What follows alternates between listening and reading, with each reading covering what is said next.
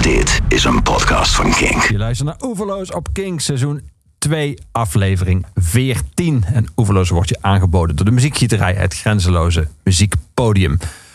Vandaag een bijzondere Oeverloos, namelijk de langste Oeverloos ooit met de meeste gasten ooit. Totaal namelijk drie. Het eerste deel van Oeverloos is mijn gast Floor Bogaert, schrijver van het boek Schorum. Het tweede deel van Oeverloos zijn mijn gasten de twee hoofdpersonen uit het boek Schorum. Floor, welkom. Dankjewel. Dankjewel. Wat een eer. Ja, leuk om, hier, eh, leuk om jou hier eh, te ontvangen. Om over eh, Bertus en Leen te praten van Schorum. Die zijn nog niet in de studio, dus jij kan vrij uitspreken. Ja, heel En fijn. dan horen ze dan aan pas wat je zo over je verteld hebt. Precies. Ik ben heel blij dat je ze apart hebt uitgenodigd. Ehm, even helemaal aan het begin van dit boek. Eh, het eerste contact dat jij met deze twee mannen had, begreep ik uit een eerder interview dat ik met jou las, eh, was toen jij voor het muziekplatform eh Cortenville schreef. Het Ja. platform van Erik Corton, daar was jij hoofdredacteur van. Ja, klopt. Ehm, en toen schreef jij een artikel over ze. Wat, wat, wat, wat, was jouw allereerste fascinatie voor deze twee? eh? Nou ja, ik leerde ze dus kennen via Kortonville, waar ik de hoofdredactie deed. En ehm, dat was een platform van Erik Corton.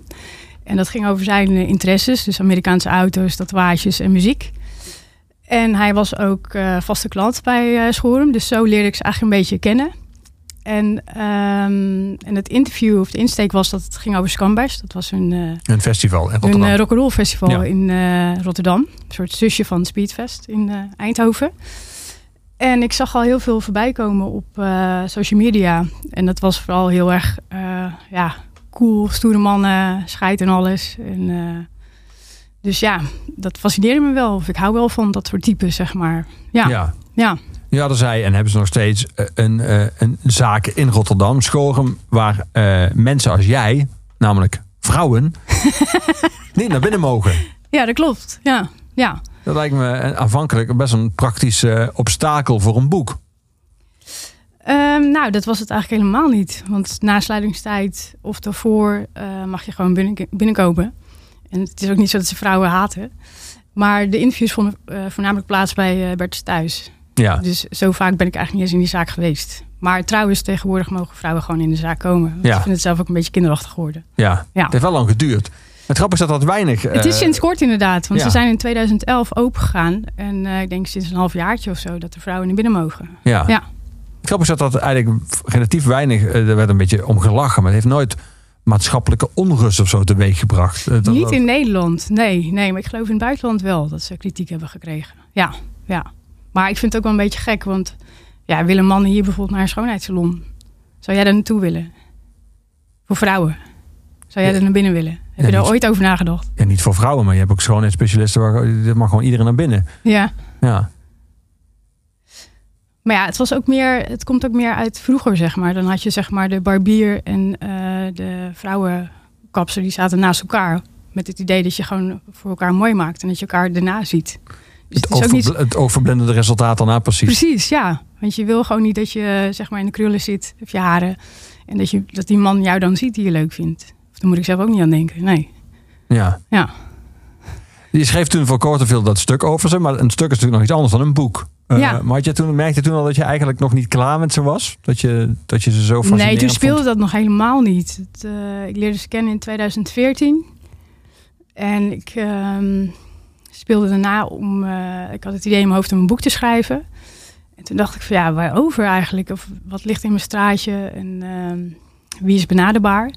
En toen in één keer dacht ik van ja, waarom zou ik het niet over Schorum doen? Er zit gewoon een fantastisch verhaal in. Ja. Dus dat is pas, denk ik, drie jaar later gekomen. Ja, Wat was hun eigen eerste reactie toen jij ze voorstelde eh, dat je een boek over ze wilde schrijven? nou, ze waren totaal niet enthousiast. Eh, nee, ik heb toen dat keer bij Bert's laten vallen op Scambash. En ehm, die was toen gematigd enthousiast, maar die zei van oké, nou dan moet je Leen eh, vragen. Want Leen die regelt al alle business, daar gaat Bert dus niet over. Dus toen heb ik Leen een berichtje gestuurd en die zei van nou, kom maar koffie drinken dan. Dus dat hebben we niet veel later gedaan. En toen heb ik mijn idee gepitcht. En ehm, er waren wel meer journalisten die dat eh, hadden gevraagd. Maar ehm, nou, toen heb ik verteld van, eh, dat ik dat graag wilde. En toen zeiden ze, ja, wie gaat het dan lezen? Nou ja, ik was van overtuigd dat er een groot publiek was die ze heel tof vinden. Ja, Eh, want zij hebben bijvoorbeeld op Facebook meer dan een miljoen volgers. Dus ja, waarom zouden mensen daar niks over willen lezen? En toen, ehm, nou ja, uiteindelijk zijn ze wel overstag gegaan in het gesprek. En toen zeiden ze wel van, ja, dan moet je zelf maar een uh, uitgever gaan regelen, want daar hebben wij geen tijd voor. Dus ga je gang. Ja. Had je die snel gevonden? Dat werd ik Thomas Rapp. Ja, uh, ik, meteen ik kende Katrijn van Houwermeijer. Van de, zij is een van de hoofdredacteuren van de Bezige Bij. En toen zijn we koffie gaan drinken. En um, toen, na dat gesprek heb ik een plan uh, opgesteld en naar haar toegestuurd. En die was meteen enthousiast. Maar toen zei ze van, ik ga je doorverwijzen naar Thomas Rap. Dat is een sub-uitgeverij ja. van de Bezige Bij.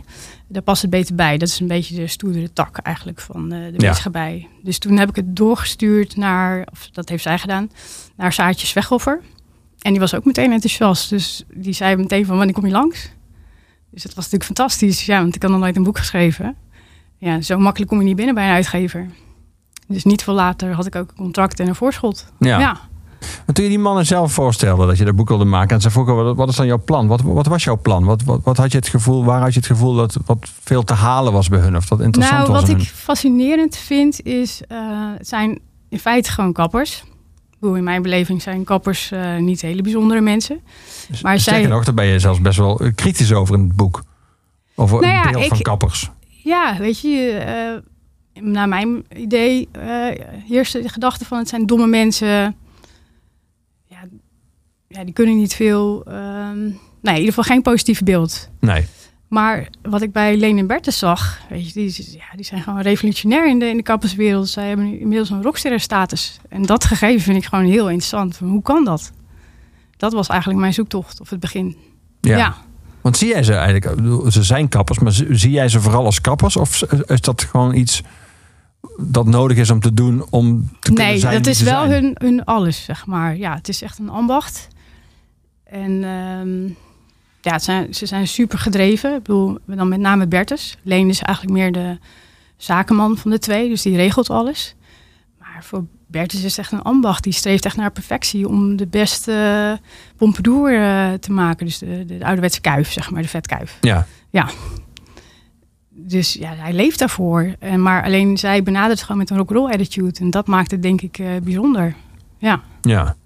Ik had jou gevraagd of je eens wilde nadenken over muziek uh, waar je zelf van houdt. Niet alleen muziek waar je altijd van hebt gehouden of die een belangrijke rol in je leven heeft gespeeld, maar ook muziek die jij nu vooral veel draait. Nu we allemaal thuis zitten. Ja. Uh, hoe bevalt jou dat, thuis zitten? Nou, ik moet zeggen, uh, toen de lockdown begon, toen kwam ik eigenlijk net uit ehm, de schrijfperiode. Dus eigenlijk uit je eigen lockdown? Uit mijn eigen lockdown, dus ik trek hem nog even door. Dus ik, uh, ja, ik heb er niet zoveel moeite mee om uh, veel thuis te zitten. En ik moet zeggen, ik ben ook best wel een loner.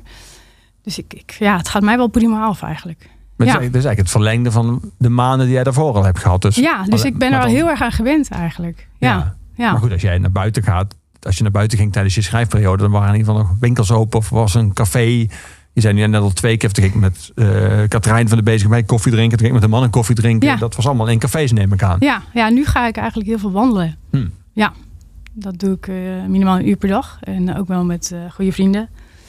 Wel, wel netjes op afstand natuurlijk. Ja. Ja. Vind je het eng of niet? Um, ik vind het een beetje onheimisch, moet ik zeggen. Als ik, uh, zeker nu met het mooie weer. Het lijkt wel een soort David Lynch uh, film, toch? Je hebt een soort onzichtbare vijand. En ja, het wordt wel bizar als je naar buiten loopt of boodschappen doet. Het is echt een uitdaging. Ja. Ja, en ik maak me ook wel een beetje zorgen over hoe we in de toekomst uh, op anderhalve meter met elkaar omgaan. En of we nog wel naar concerten kunnen, festivals. Dat zal ja, het leven wordt niet meer zoals hiervoor. Nee, nee. je bent een grote muziekliefhebber en ook festivalganger. Onwijs, ja. Had jij ja. veel festivals in je agenda staan voor deze zomer? Um, nog niet. Ik denk sowieso Lowlands wel. En nog een festivalletje in, uh, in Groningen. En wel wat concerten. Ik zou naar uh, Fake No More bijvoorbeeld gaan. Nou ja, dat gaat denk ik allemaal wegvallen. Ja, ja. Dus misschien moet ik aan een nieuw boek gaan beginnen of zo. Dit was eigenlijk wel ideale tijd geweest om een boek te schrijven. Dus ik vind het wel jammer dat ik net klaar ben eigenlijk. er zijn heel veel artiesten spelen natuurlijk nu thuis. Die uh, zetten een camera aan in een woonkamer. En zingen gewoon rechtstreeks tot jou. En dan zitten we allemaal in onze eigen woonkamer om mee te zingen of te applaudisseren. Is dat op de een of andere manier een vervang voor jou? Of is dat zo anders dan een concertervaring dat dat eigenlijk niet het gemis opvangt? Het vangt voor mij niet het gemis op. Ik zag laatst wel een uh, livestream van de Wolf. Dat vond ik uh, wel, ja, gaaf. En, vanuit de muziekgieterij was dat ja, bestrikt. Ja, ja, precies. Ja. en dat vond ik wel grappig dat ze daar zo snel op in wisten te spelen. Want dat was echt vlak na de lockdown. Ja. Maar ik ga, als alles normaal is, ga ik wel eh, drie keer per week naar een concert minimaal. En dat, voor mij is dat pure ontspanning. Ja, ja. dat mis ik wel echt. Dat is het grappige aan die, die show van eh The Wolf vanuit de muziekgieterij. Net zoals bijvoorbeeld de Dropkick Murphys die dezelfde week. Die hadden, Ja. nog, die hadden eigenlijk een show staan. Dus die, hadden ook, die hebben ook nog de hele productie erbij. Die staan dus echt in een lege zaal met compleet lichtplan. En, eh, Ja. Dat is natuurlijk ook anders nu. De mensen die nu thuis spelen zitten gewoon in een woonkamer. Eh, zeg maar het gevoel van een overdonderende show met rook en, en, Ja. en, en ik wil zeggen bijna vuur, maar dan heb ik het meteen voor. Maar met een echte show, die- dat is natuurlijk weg. Ja. Die gaat niet, eh, die gaat niet in Ja, je dat, dat, woonkamer. mis, dat mis ik onwijs. Ja. Ja. Ja. We gaan muziek draaien die. Ik vroeg jou, zei ze nou muziek die jij tijdens de quarantaine eh, veel draait. En toen kwam je met Slow Tie. Ja. Eh, die zou, ik moet nu nog zeggen, die speelt binnenkort op het Hua Festival. Maar dat is nog niet officieel geannuleerd. Maar ik denk dat we wel van uit kunnen gaan dat hij niet op het Hua Festival speelt. Omdat er geen Hua Festival zal zijn in Mhm. Tilburg. Heb je hem ooit live gezien of niet? Nee, nee. Ik heb het denk ik net te laat ontdekt. Want ze waren vorig jaar, of ik bedoel, ik moet zeggen, hij was vorig jaar in Nederland voor een paar shows. En dus daar heb ik echt gekke verhalen over gehoord. Dus ik vind het heel jammer dat ik dat heb gemist. Want ja, dit is wel echt een eh, opvallend figuur, zeg maar. Ook wel een soort rebel. Ja. Ja, ja. En eh, ja, het nummer wat ik heb uitgekozen vind ik vooral... Er zit gewoon een lekkere energie in of zo. Lekker opweppend en... eh, het heeft ook iets ouds. Het is een beetje een combinatie van oud en nieuw. En het- in het nummer wat ik heb uitgekozen zit ook een beetje de Clash Ja. Hij is sowieso wel een, vibe zit daarin. een punker in hem. Ja, onwijs. Ja, bedoel, eh, volgens mij staat hij in no time in zijn onderbroek op het podium iedereen een beetje op te rijden. Dus die had ik wel graag eh, willen zien, ja. Ja. Ja, Ik probeer me nu voor te stellen hoe dat dan in een living room session zou zijn. Maar dat is wel echt wel heel anders. ik ben wel benieuwd. We gaan naar hem luisteren. Hier is eh, Slow Tie. Deal with it. Deal with it. Alright, to the shop, I bop and take it steady. Fighting with my sisters in the house, she's on the couch, she can't move much. I got tea in my hand and I'm trying to do stuff. I woke up, I slept and woke up again. And this life didn't ever fucking change. Deal with it. I went to the pub and asked for a pint for three quid. Deal with it. He said it's a fiver, well that's gentrification, you prick. Deal with it. Walking back through my old estate. I see my mates that ain't my mates and they don't wanna stay safe. They say you've changed. Fuck, deal with it. One, two, three, four. Deal with it. Deal, deal, deal, deal with it, deal with it, deal, deal with it. Fuck, Deal with it, deal, deal, deal with it. You're punishing yourself, mate, deal with it. 1% on my phone ain't getting me home, so I'm bopping. Hey, no options in this life give me nothing. Every second you waste is a second closer to the pearly gates. Ah, that's deep, innit? It's deep, mate. I woke up, I slept and woke up again. Deal with it. And this life they never fucking change. Deal with it. People say I'm a nuisance, well, what's the problem? Deal with it. People say they're busy, well, fuck off. Deal with it. Just fucking deal with it. Deal with it. So, walking back through my old estate, I see my mates that ain't my mates, and they don't wanna say safe. They say you've changed. Oh, you've changed. Oh, you've changed. Oh, you've changed.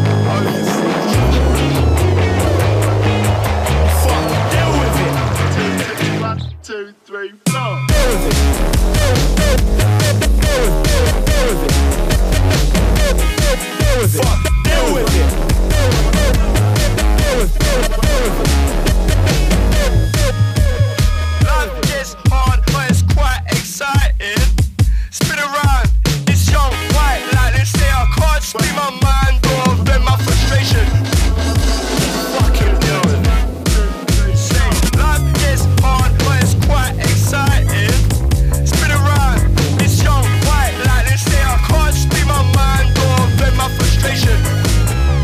Wouldn't change it for anything. So, walking back through my old estate, I see my mates that ain't my mates, and they don't wanna stay safe. They say you've changed. Fucking deal with it. Deal with it. Slow Tie hoorde je uit de platenkast van mijn gast vandaag in Oeverloos. Floor Bogaert. Ik zeg platenkast. Heb jij ook een platenkast? Heb je nee, platen? Nee, ik moet tot mijn schaamte bekennen dat ik alles eh, digitaal luister. Ja. Ja.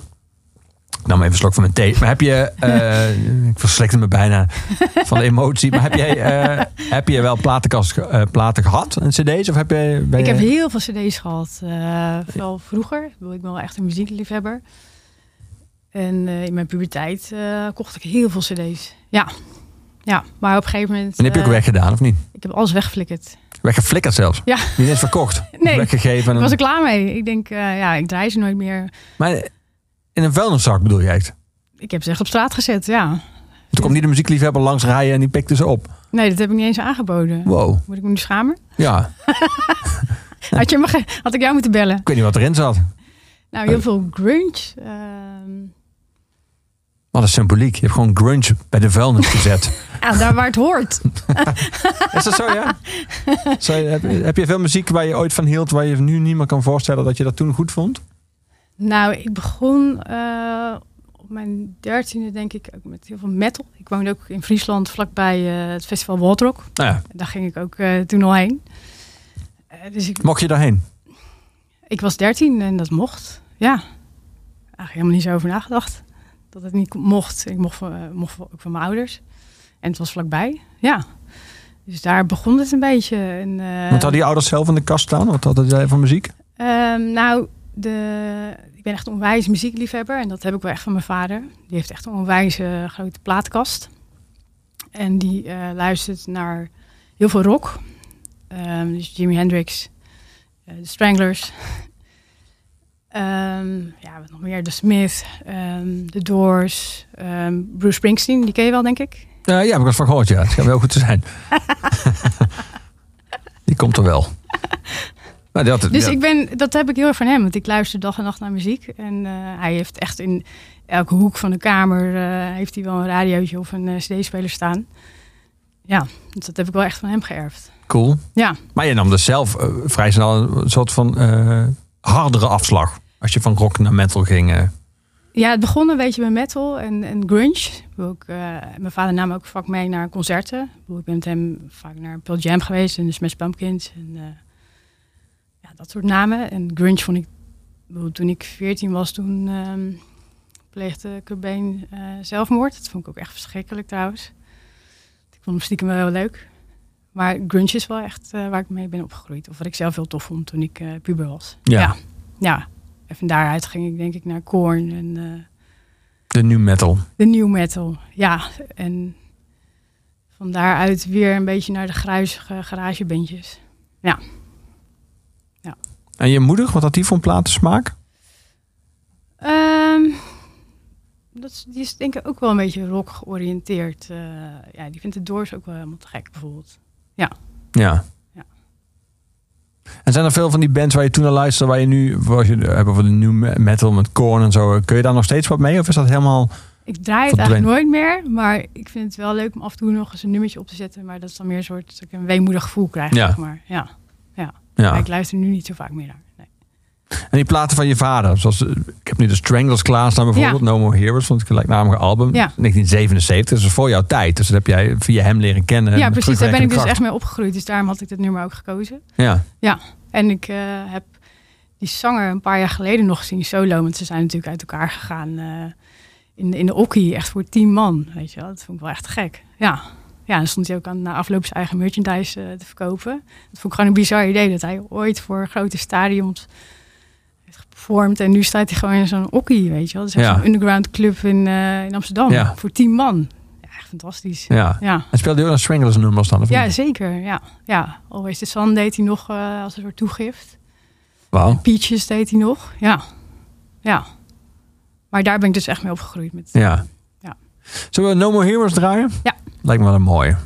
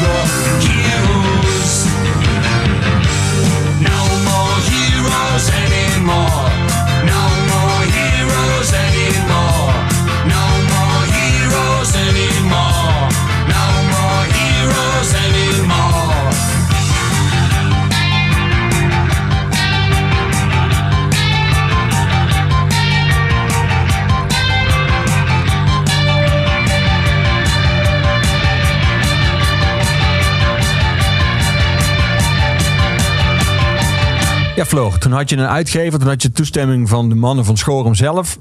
En hoe begon je toen? Hoe ik begon? Ehm,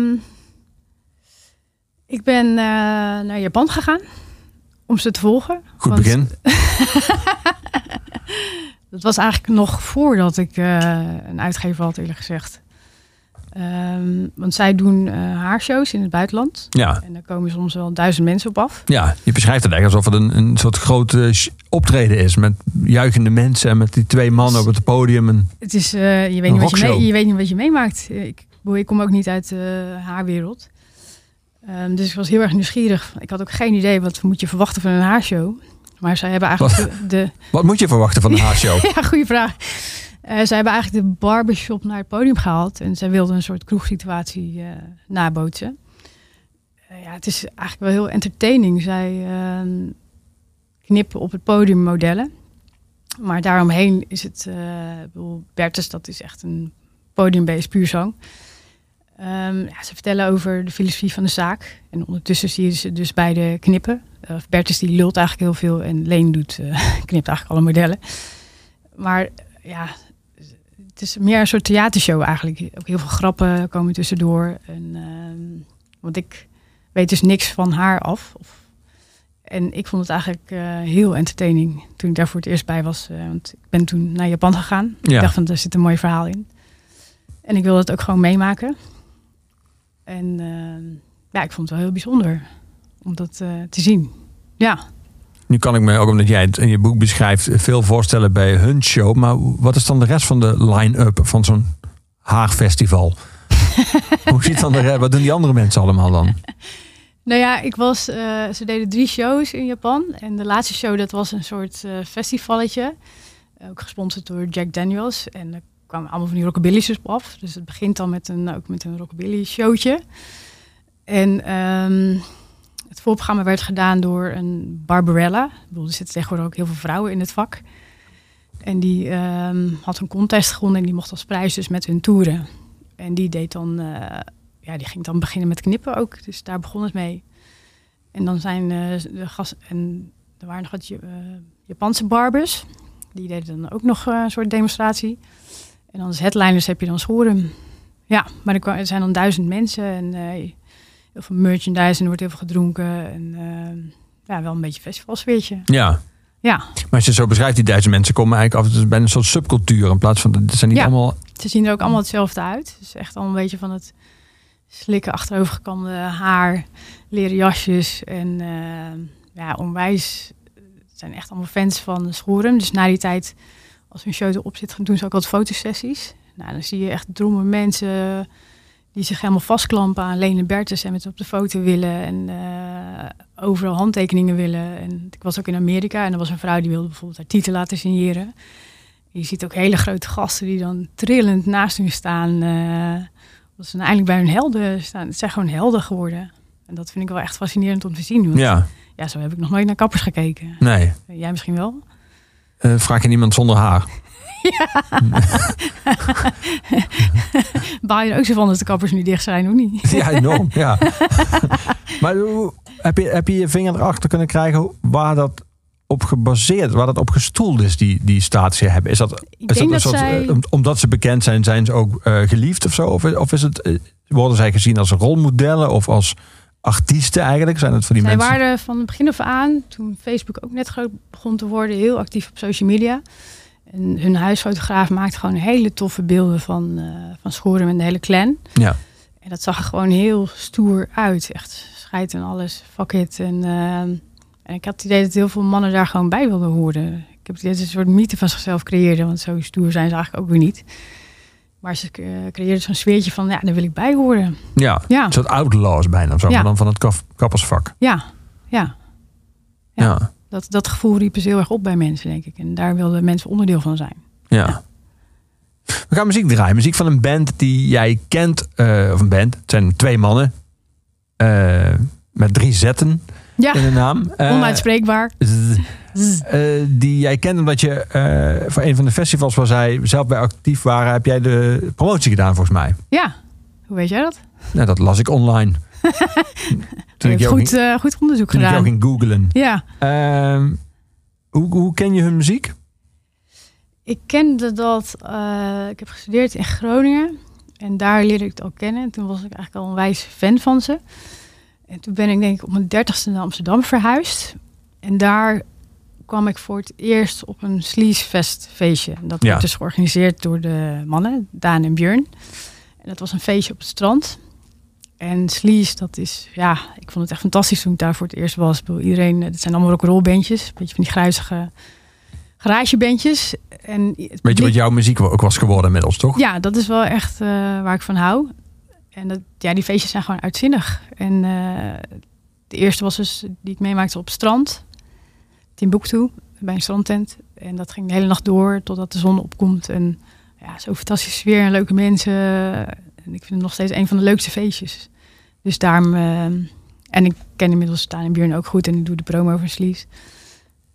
Dus ja. Ja. ik vind het gek. Ja, En een ontzettend goede live band ook. onwijs. Altijd geweest. Ja. Ja, ja. En- Waarom dit nummer? Waarom Ecstasy? Van een eh debuutalbum, ja, Sound Ik Off. vind, nou ja, over het algemeen luister ik naar muziek die gewoon energiek is. En ik krijg altijd gewoon heel. Ik krijg altijd zin op het feest als ik dit nummer hoor.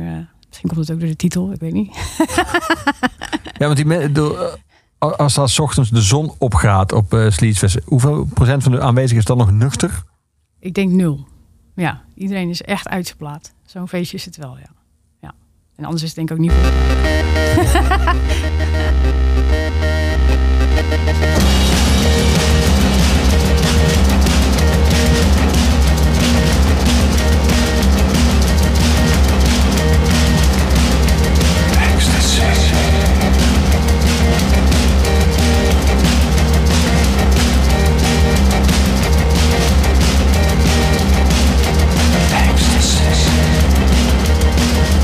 Ja,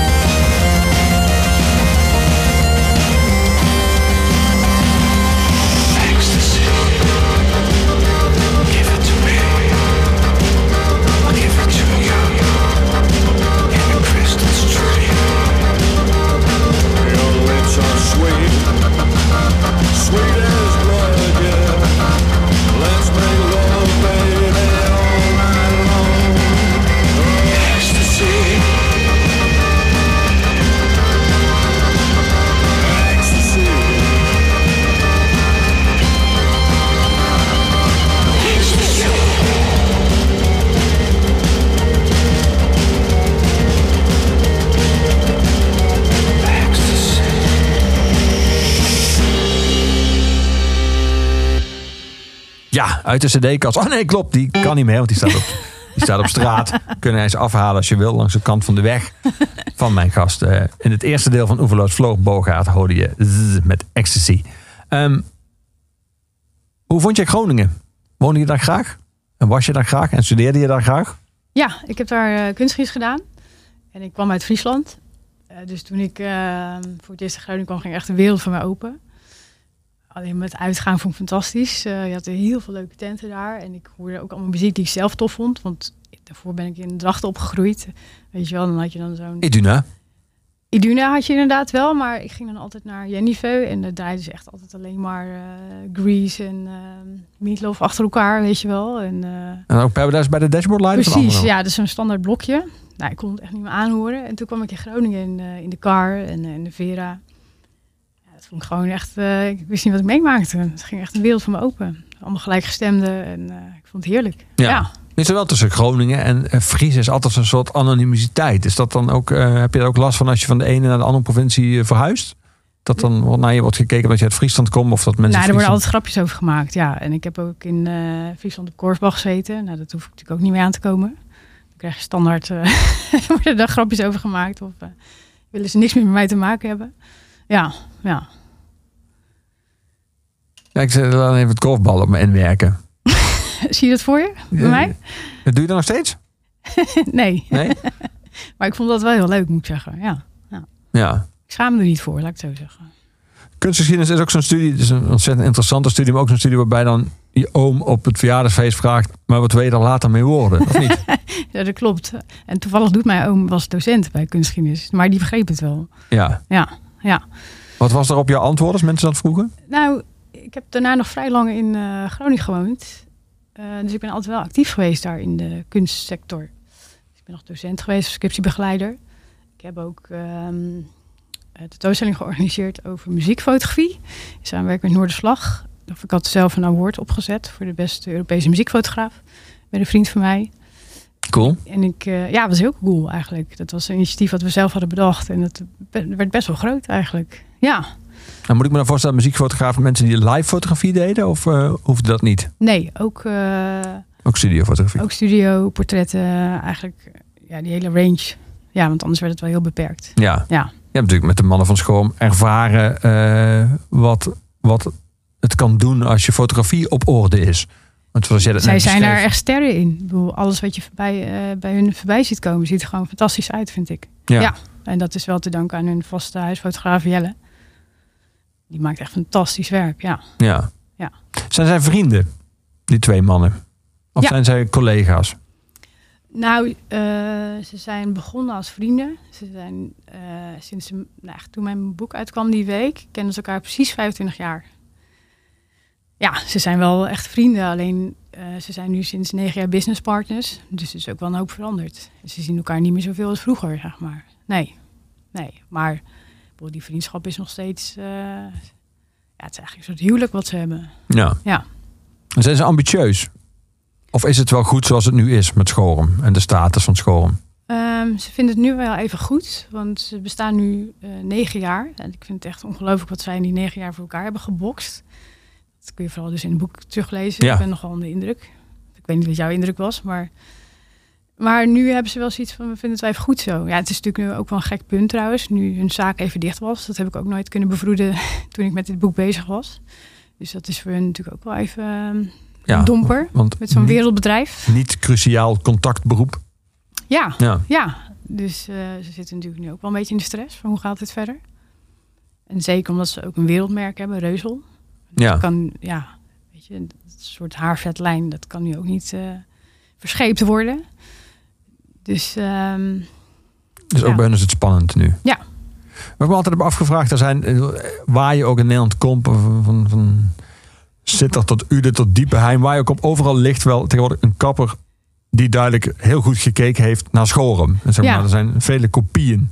ja, en zelfs in Schubbekutveen, eh het maakt niet uit welk dorp je komt, zie je iets wat daarop lijkt. Ja. ja. Nu hadden zij natuurlijk ervoor kunnen zorgen dat al die van Schubbekutteveen tot Sittard, dat dat allemaal Schorum filialen waren geweest. Hadden je natuurlijk gewoon een franchise van kunnen maken. Ze hebben ervoor gekozen om dat niet te doen. Nee, maar dat vind ik ook heel sterk. Want ze hechten heel veel waarde aan één shop. Dus een soort cultzaak. Een soort bedevaartsoord is het inmiddels geworden. Ja. Maar dat vind ik wel heel sterk dat ze dat niet, eh, daar niet voor hebben gekozen. Ja.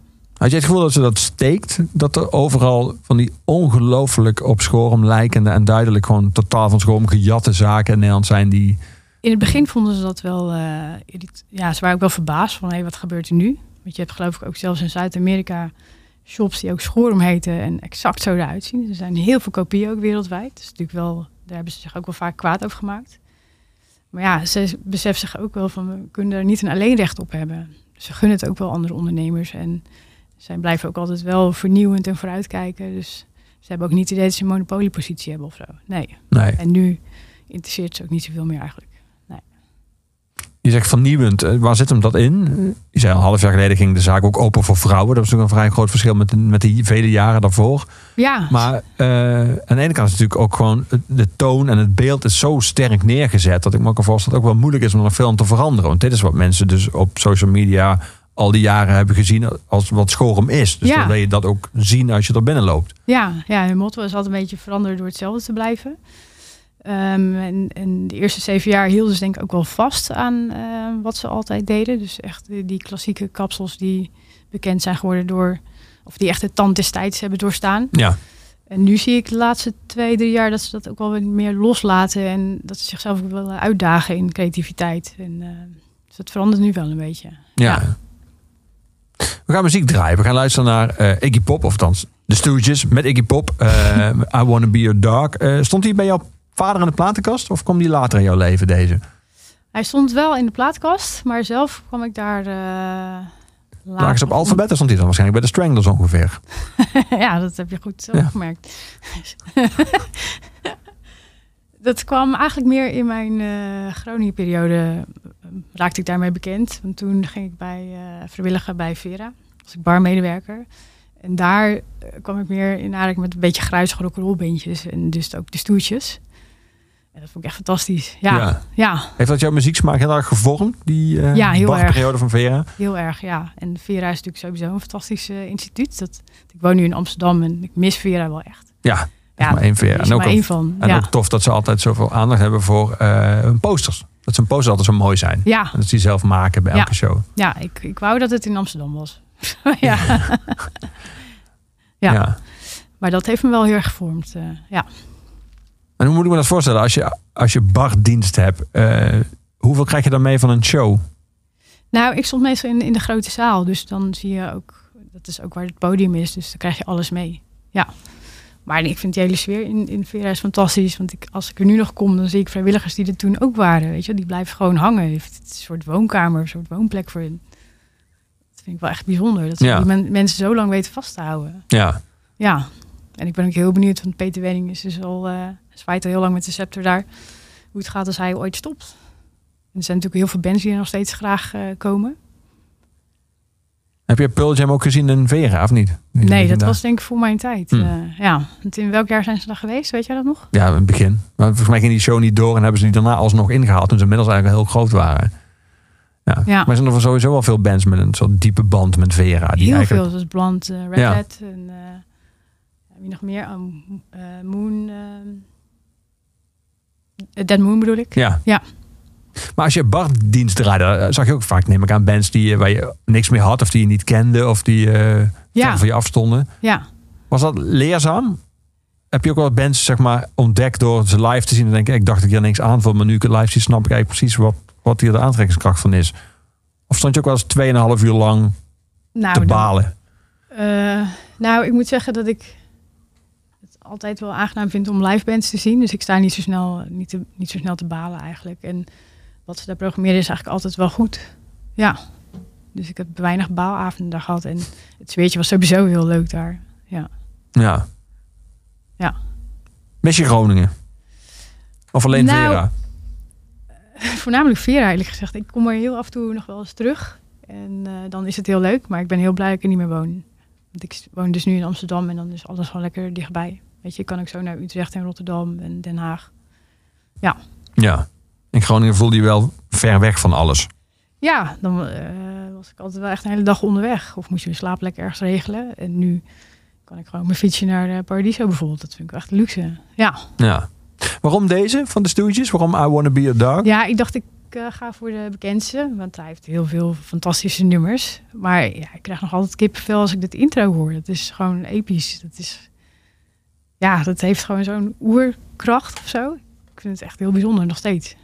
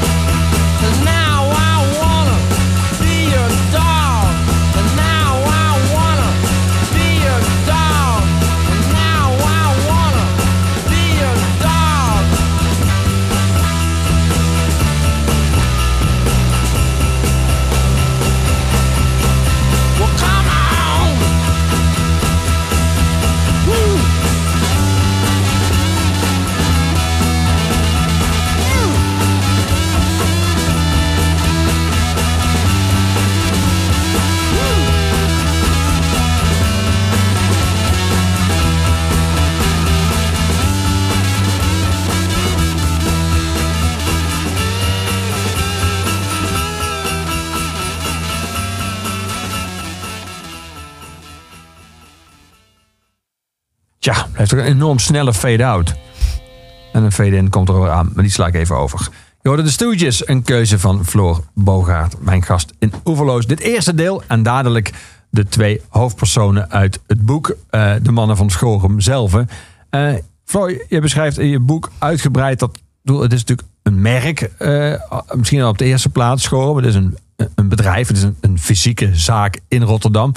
Maar het is ook wel een verzamelplek door de mensen die zij aannemen eh, van eh, mensen die een ander bedrijf misschien niet zo snel aan de slag zouden komen. Ja. Die, die, die een soort van tweede kans krijgen of die, die gewoon een bedrijf nodig hebben waar een iets andere, misschien lossere en op andere momenten juist wat strengere structuren dan, eh, dan andere bedrijven. Ja.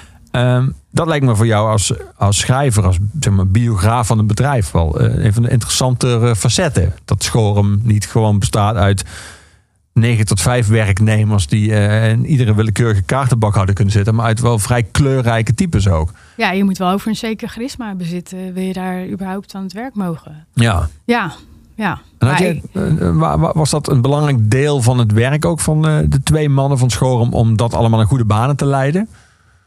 Viel dat wel mee? Ehm, nou, dat viel wel mee. Ik vind het wel grappig hoe zij zeg maar een bonte verzameling aan soort van freaks hebben verzameld. eh superleuke gasten die voor hen zijn gaan werken. En die soms ook gewoon helemaal niks met het vak hadden. Maar die hebben ze gewoon opgeleid. En dat zijn gewoon hele goede barbiers geworden.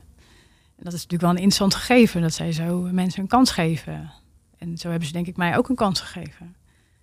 Ik had nog nooit een boek geschreven en eh, ik ga naar ze toe en eh, ze zeggen, nou, ga maar doen. Ja. Dat is natuurlijk ook wel bijzonder. En dat past ook weer bij hun hele ja, beetje do-it-yourself eh, attitude. Ja. Ga maar doen. Ja, laat maar zien.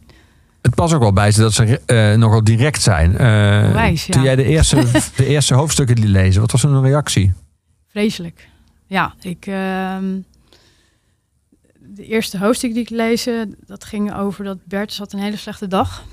En hij was heel erg gestrest en, eh, en hij was eigenlijk ook wel een beetje vals in dat interview wat ik toen deed. En dat heb ik ook zo eh, beschreven in het interview. En toen kreeg ik een appje dat hij eh, er niet van had kunnen slapen. Hij was zo geschrokken. En toen heb ik later nog gesprek met gehad over de eerste teksten. En toen kreeg ik letterlijk naar mijn hoofd van, we vinden er geen hol aan. En ik snap niet dat de uitgever dit goed vindt. Ja, dus dat was wel heftig. Ja. Toen dacht ik ook van, ja, wil ik dit nog wel? Want het was mijn initiatief. Ja. Hoe lang duurde het voordat het antwoord op die vraag ja was? Ehm, nou, toen ben ik wel gewoon doorgegaan, want ik had mezelf als doel gesteld van dat boek moeten komen, hoe dan ook. Ehm, maar dus gaandeweg best wel vaak twijfels van als dit zo blijft, deze tendens. Ja, waar ben ik daarmee bezig? Ik wil niet kosten wat kost eh, dit doorzetten. En het is natuurlijk ook wel fijn als je de mannen achter je hebt. Maar na een, een paar hoofdstukken die ik later stuurde, kreeg ik een, nou, binnen een uur vrijwel een reactie van Leen van te gek, ik ben echt geboeid van begin tot eind. Dus dat was wel weer even dat ik dacht van oké, phew. Maar ik wilde ze ook meenemen in het proces. Om een beetje vertrouwen te wekken, want ik had natuurlijk nog geen boek geschreven. Dus ik wilde wel ook laten zien waar ik mee bezig ben. En dat vonden ze ook wel fijn. Ja. Want normaal is het volgens mij vaak zo dat je als je een biografie schrijft, dat de, het onderwerp pas later leest. Als hij dan nog leeft natuurlijk. Hè? Ja, Ja. op het eind, als het allemaal Op het is, eind, ja. Ja. Ja. maar dat had ik. Ik had dus voor een andere werkwijze gekozen. Dus halverwege ehm, kreeg ik wel positieve opmerkingen. Ja, Ja. gelukkig. Ja. En wisten zij van tevoren dat jij zo gefascineerd was ook door een eh, familiaire achtergrond, door een gezinssituatie, door hun ouders, door de manier waarop ze zijn opgevoed? Dat, dat, dat kan ook niet anders dan dat je dat onderzoek weet de mannen begrijpen. Maar hadden ze zich daarop ingesteld? Dat is ook. eh, Nou, ehm, ze wisten wel dat het ging komen, maar het was, ik was ook de eerste die dat ging opschrijven. Dus dat was wel heel erg confronterend voor hun en ook heel erg wennen. Want er was wel veel geschreven, maar dan eigenlijk met name over de zaak zelf. Ja. En, en niet dit. Dus, en nou ja, met name Bertus heeft best wel een heftige achtergrond. Dus, ehm, maar ze hadden zoiets van, als we hier meedoen, dan gaan we ook gewoon met de billen bloot en gaan we ervoor.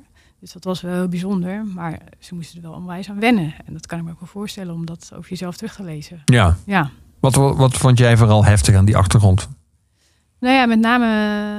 Het is ook weer grappig als ze tegenpolen zijn. Want Leen die heeft bijvoorbeeld tot zijn 27e thuis gewoond. En Bertjes die heeft gewoon zo'n roerig leven gehad. Eh, ik bedoel, hij is als, op jonge leeftijd al gepest. Want hij had een eh, dikke bril. Tegen bril, ja. dikke bril. Hij was geloof ik stevig en hij stotterde ook nog.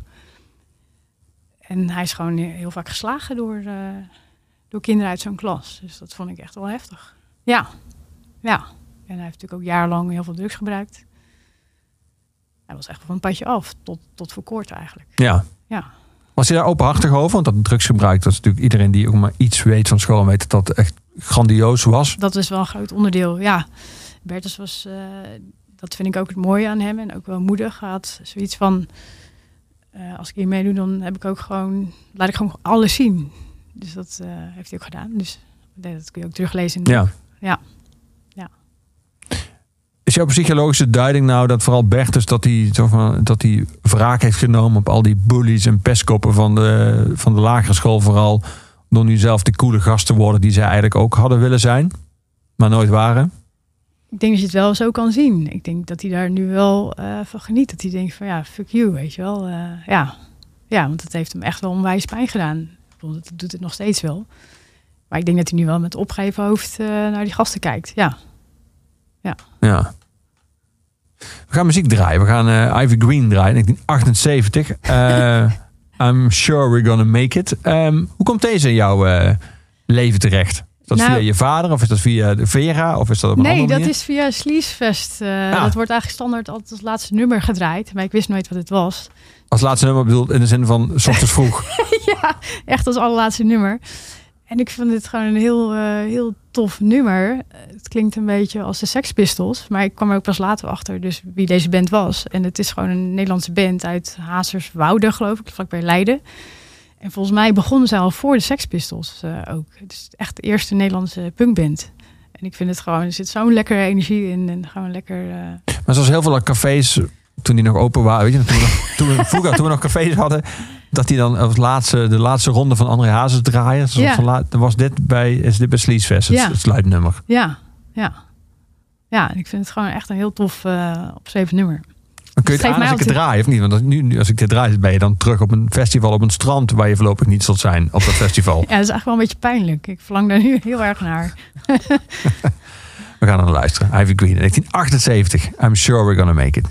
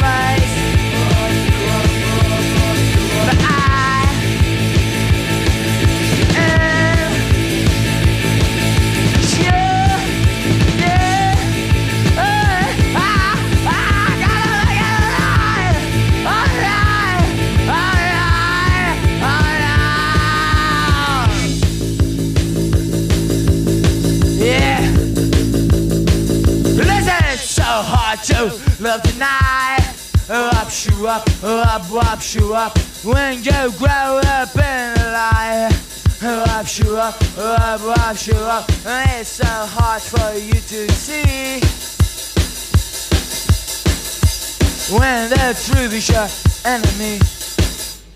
Ja, Floor. En dan komt de zon op. En dan is het feest afgelopen. En dan moet je naar huis. Hou op. ik wil niks van weten. Ja, die muzieksmaak die jij... Die, die, die zeg maar, ontwikkeling van rock, metal, new metal... Of grunge, new metal... eh, meer garbage rock. eh, o- ook eh, hip-hop dus. Luister aan het begin naar Slow Tie. En, en vervolgens... eh, Zeg maar, wa- waar is jouw ontwikkeling daarna verder gegaan? Of is, of is garage rock wel een beetje... Dat is eigenlijk nu wel een beetje geworden. genre waar ik in blijf hangen. Maar ik vind het wel leuk om ook nieuwe muziek op de voet te volgen. Dus vandaar ook Slow Tie. Vind ik Ja. echt, echt heel tof. Maar vind je dat ook... Vind je dat ook gaaf omdat er zoiets punkies in hem zit? Of, ja, dat of- denk ik wel. Ja, ja. Het, is, het is binnen de genre ook wel weer een soort outsider. Wat ik dan weer heel tof vind. En die shows die... Nou ja, van wat ik heb gezien. Ik heb natuurlijk nog niet live gezien. Maar dat ziet er wel echt gek uit. Ja. En er zit natuurlijk ook iets ouds in. Ja. Wat ik zei. Ja. Ja. Smaakt er dan meer, dit boek? Je zei een paar keer, het is mijn eerste boek. Maar het hoeft natuurlijk niet je laatste boek te zijn. Integendeel, het kan het begin zijn van Nee, het een begint nu... groot eh, oeuvre. Boy, ik moest even bijkomen. Want het was best wel een intensief eh, project, moet ik zeggen. Zeker, ik heb mezelf zeker niet makkelijk gemaakt. Maar nu, ehm, ik vind het gewoon heerlijk om eh, bezig te zijn. En dat mis ik nu. Dus ik het begint wel weer een beetje te kriebelen, moet ik zeggen. En ik hoop dat dit in mijn carrière ook wel weer een nieuwe richting betekent. Want ik vind het schrijven en vooral het interviewen. Ja, ik vind eigenlijk niks leuks dan dat. Als je een mooi gesprek hebt gehad, of je weet echt iets in boven, naar boven te halen in de persoon, wat je denkt van, oh, dat heeft hij nog nooit verteld. Of ja, dat, dat, je kan me echt met niks blijers maken eigenlijk. Ja, Ja, ja, dat geeft me echt een kick. Maar je had dus uiteindelijk, ik bedoel, je hebt heel veel mensen om me heen gesproken. Je hebt ze zelf vaak geïnterviewd. Je hebt ze gevolgd. Je had dus eigenlijk een enorme bulk materiaal liggen. Heel veel, ja. Viel ja. je dat mee om dat dan allemaal te ordenen, uit te werken? Te... Het was Oh, echt superveel, superveel werk. Dus ik heb echt regelmatig gedacht. eh, Het was, en die gasten waren natuurlijk ook vaak moeilijk. Ik had denk ik geen moeilijk onderwerp kunnen kiezen. Ik heb ook regelmatig gedacht van waar ze met dood? Sorry, Leen Bertus. Ehm, dus ja. Sorry, ik ben even afgeleid. Wat was de vraag ook weer? Ja, je was ook bij maar dood. Toen bleef je even hangen, snap ik wel. Maar mijn vraag was of het, eh, maar dan heb, ik, heb je die al heel goed beantwoord hiermee. eh, of het meeviel om het eh, tot een boek te brengen. Maar niet nou, dit was wel echt een intensief project. Dus mijn handen kriebelen nu weer. Maar ik denk niet dat ik het weer zo zou aanpakken. Ik zou wel voor iets makkelijkers kiezen, denk ik. Maar ik weet nog niet zo goed wat. Nee. Maar ik geniet nu ook nog wel een beetje van, van de nasleep. Want ik krijg nu heel veel reacties ook van fans uit het buitenland. Er zijn, ik krijg allemaal mailtjes van gasten uit Indonesië en Amerika. Die willen dit boek gewoon kopen zonder dat ze het kunnen lezen. Dat is zo grappig. Ja, het zou Ja. natuurlijk gewoon vertaald moeten worden uiteindelijk. Ja, daar zijn we nu ook mee bezig om te kijken Ja. of dat eh, lukt. Dat moet gewoon. Want Ja. wij hebben zo bizar veel fans. Het grappige is natuurlijk dat een gemakkelijk onderwerp nou niet per se meteen een beter boek zal opleveren. Dat zijn ze natuurlijk heel ingewikkeld, maar dat maakt ze ook zo fascinerend. Dat maakt ook dat het mooi materiaal is voor een boek. Ja, dan weet je, die strijd die ik met hun had, dat kun je denk ik ook wel lezen in het boek. Ja, Dat maakt het ook wel interessant. Van, het, ik, het was tot het eind de spanning van ga ik dit fixen? En gaan zij er blij mee zijn? En dat gaf ook wel weer een kick, zoals het dan uiteindelijk lukt. Ik, maar ik ja, vind maar weer eens van dit soort figuren.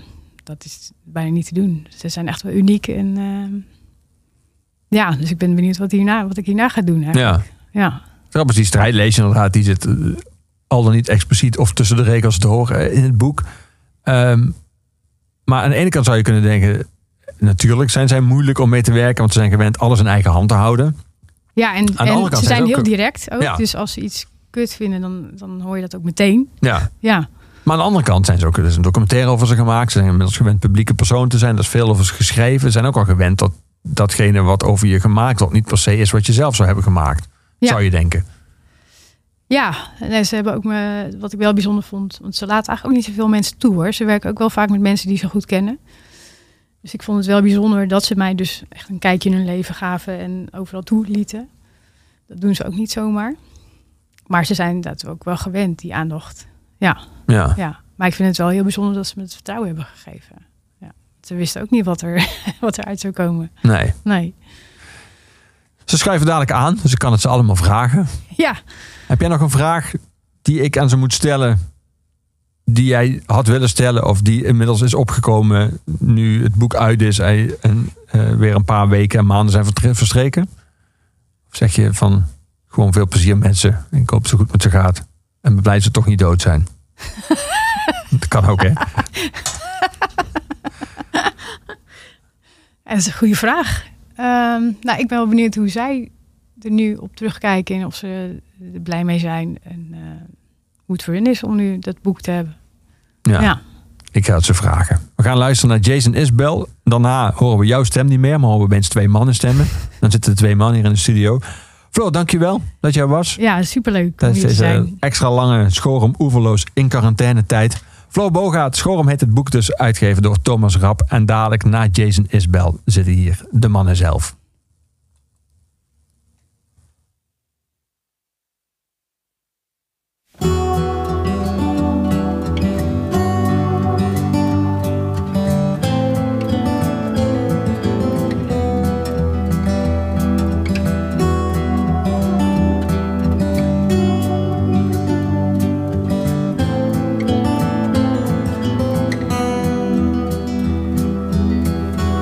Walking around at night, fighting my appetite. Every kid in cutoffs could be you. Remember when we used to meet at the bottom of Mobile Street and do what the broken people do? Are you still taking notes? The Holy Ghost could get inside you. You do whatever you put your mind to. Will you read me what you wrote? When we were locked outside the building, over encouraged only children. Cold coffee on the fire escape. We bet it all on a demo tape. But we still had something left to steal. Remember when we took too much to get a little of the human touch, hand to mouth and reel to reel? And are you still taking notes? Hydrocodone in your backpack. Maybe these words will hold the beast back. And will you read me what you one I said you stole from Dylan, over encouraged only children.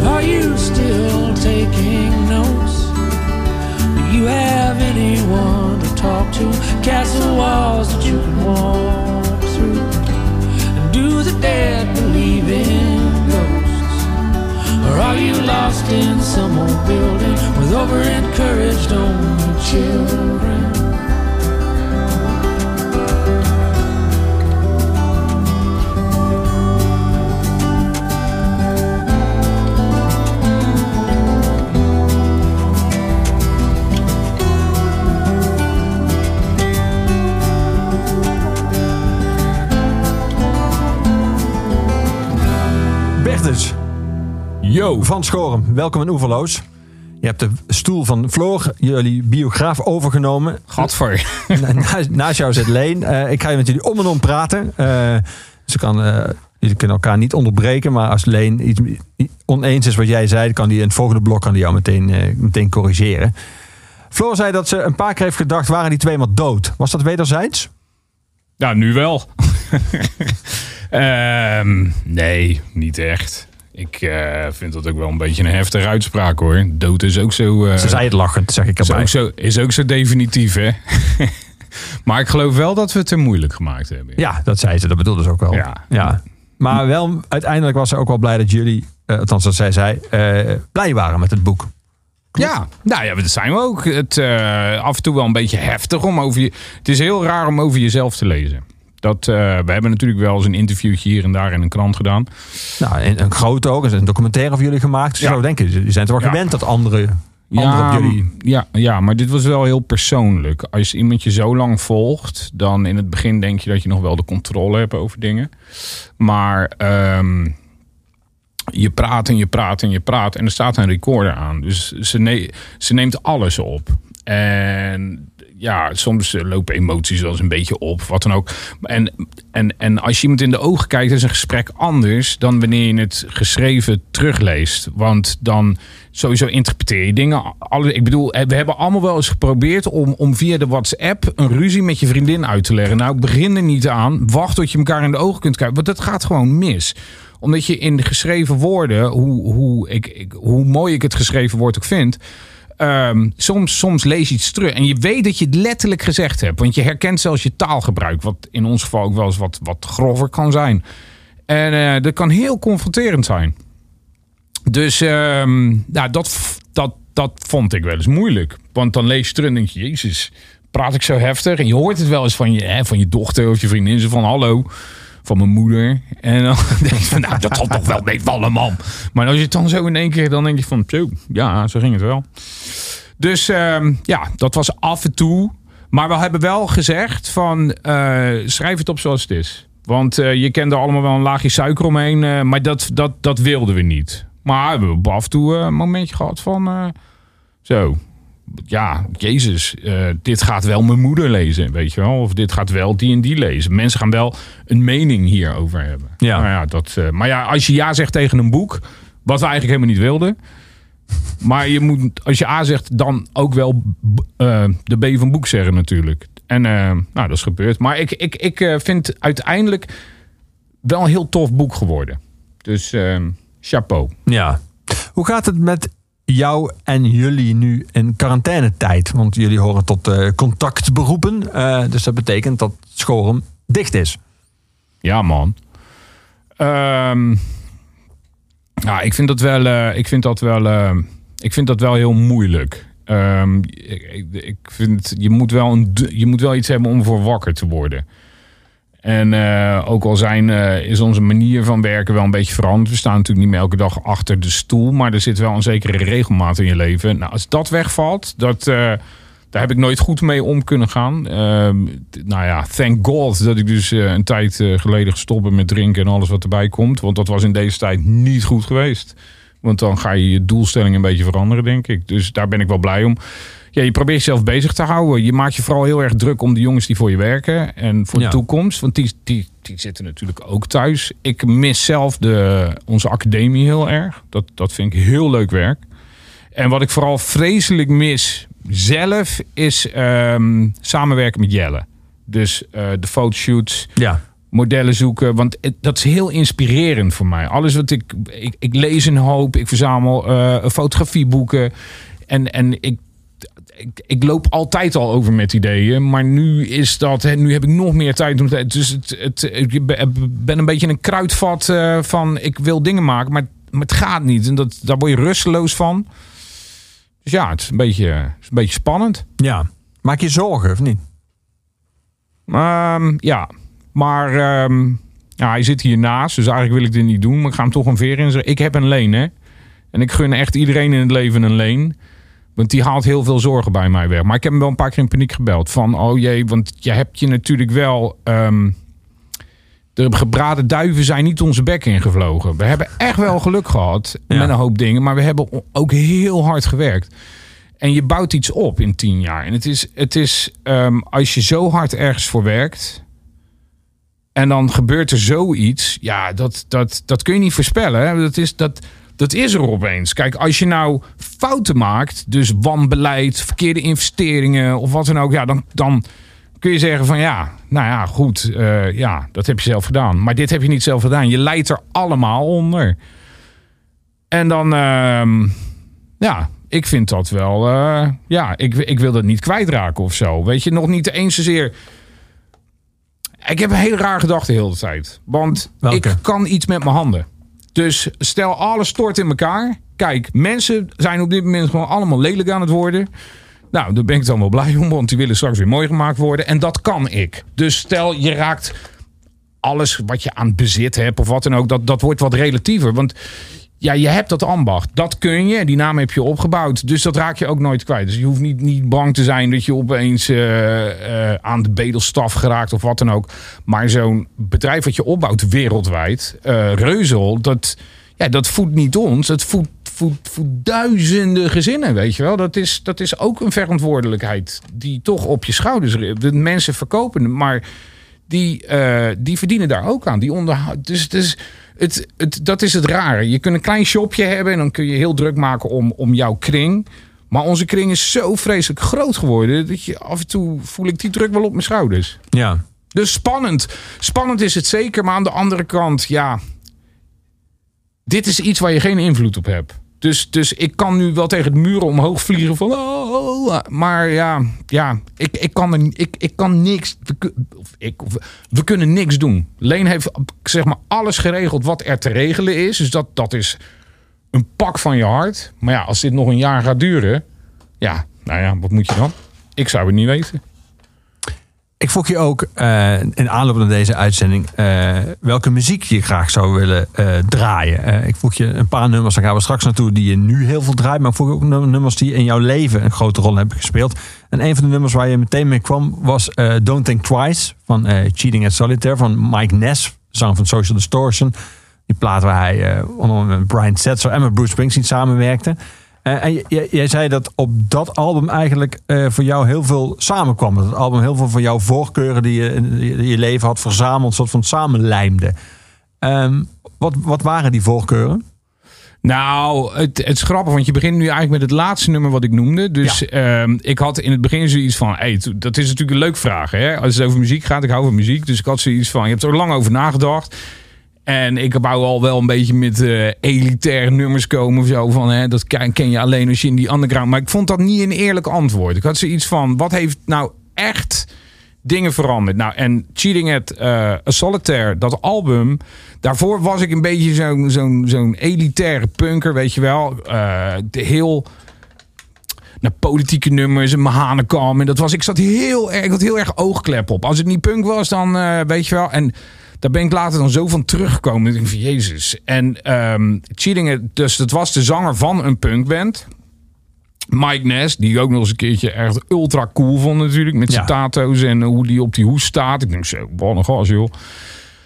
Ehm, en natuurlijk kende ik Social Distortion al. Maar hij ging opeens allemaal nummers zingen die voor mij daarvoor... Ja, daar luisteren mijn ouders naar. Hank Williams en noem maar op. Maar toen kwam ik erachter van... Ja, maar wacht eens eventjes. Daar, daar, daarvoor, ja, oogkleppen. En opeens ging er een wereld open. Want Creedence Clearwater Revival... Ja, die hippie, eh, de muziek, daar luister ik niet... Ja, maar dit, belachelijk natuurlijk. Maar het was wat 1,22 en... En ik wou zo graag die punker zijn dat ik daar de andere dingen af ging sluiten. En toen, eh, en toen ik die plaat hoorde, dus met zijn stem en dan Ja. al die nummers, toen dacht ik zo. Ja, toen ging er echt een wereld. Toen ging er echt een wereld voor me open. Want toen, ja, toen heb ik eigenlijk gewoon mezelf opengezet. En toen kwam echt pas Johnny Cash en bla bla. Ik kende het allemaal wel. Want mijn ouders die luisterden daar wel wat naar en bla bla. Tuurlijk ken ik. Maar oude lullenmuziek of zo. Wat ook mag op je 21ste. Maar eh, ik was daar een beetje een late bloeier in. Omdat ik gewoon ja, letterlijk met oogkleppen opliep. Ja, maar toen had je dus heel veel eh, terug te graven. En heel veel nog Ja, te heerlijk. Ja, Heerlijk. En nog steeds. Heel nog te- steeds. terug te ontdekken. Ja, het enige wat nu natuurlijk is veranderd, dat je gewoon echt een oude lul begint te worden. Van, eh, dat, hè, dat, ik niet meer zo open, dat ik nu ook niet meer zo open sta voor nieuwe muziek. Maar het is wel leuk. Mijn, eh, mijn dochter is nou in huis met haar vriendje. Dus die zet ze van allerlei leuke muziek op. Dat ik ze heel de tijd zeg van, oh, wat is dit, wat is dit? En allemaal dub en reggae. En, dus ja, dat hoor ik nu allemaal weer. En, ehm, maar ik denk dat voor een hoop mensen wel zo'n moment is dat je... Dat je, je ziet als je ehm, op je 15e, 16e, weet je wel, ik ben metal. En, eh, of ik ben dit, of ik ben hip-hop. Want Ja. ik was daarvoor. Je met ontleent je identiteit aan de ja, muziekbrengeres. natuurlijk. En dat is ook prima. Want toen ik begon met skateboarden, zo rond mijn 13e, 14e, NWA. En eh, dat, vond ik, dat vond ik helemaal gaaf. En toen opeens eh, was een beetje Osdorp Possie en eh Ice-T. Maar je had ook die plaat die bij die ene film hoorde van Judgment Day. Ja, Daar had je al, al die crossovers tussen ja, en man. Maar dat, dat zo ontdekte ik. En ik heb het ook opgeschreven via Guns N' Roses. Ja, het, zo was het nou eenmaal. Die leeftijd toen dacht ik van, oh, harde muziek, harde muziek. En toen werd het harder, harder, harder. En daarna werd het weer wat genuanceerder, weet je wel. Dus het is gewoon, het is gewoon een zoektocht. Maar Ja. Cheating at Solitaire. De- het- vooral dat nummer. En het is natuurlijk een nummer van ehm, eh, Bob Dylan. Nou, dat, vond, heb ik helemaal grijs gedraaid. En toen, ja, toen ben ik veel meer in die roots en die blues gaan zoeken. En eh, daar, dat verraste me nog steeds, weet je. Dus, eh, ja, trek. Ja. Normaal zou ik nu zeggen. En binnenkort speelt hij in Paradiso met zijn band Social Distortion. Maar ik vrees dat we daar nog enige tijd op moeten wachten. Maar we gaan wel naar hem luisteren. Mike Ness.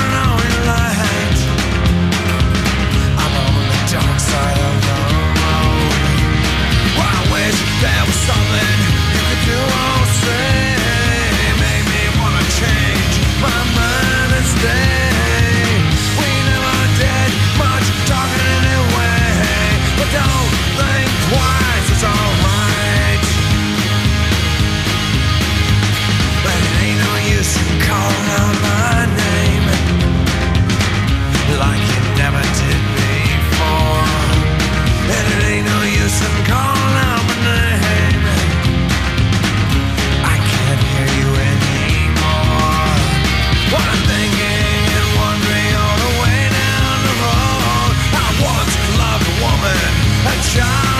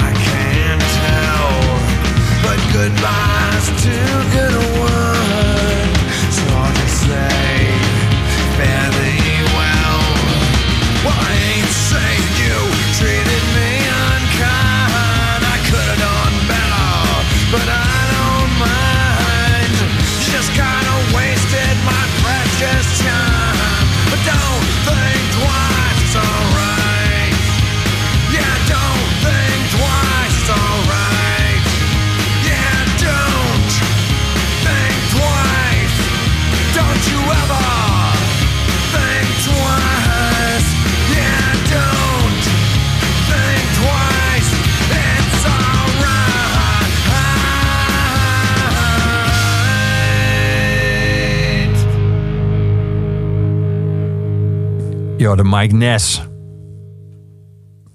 En je luistert naar Oeverloos.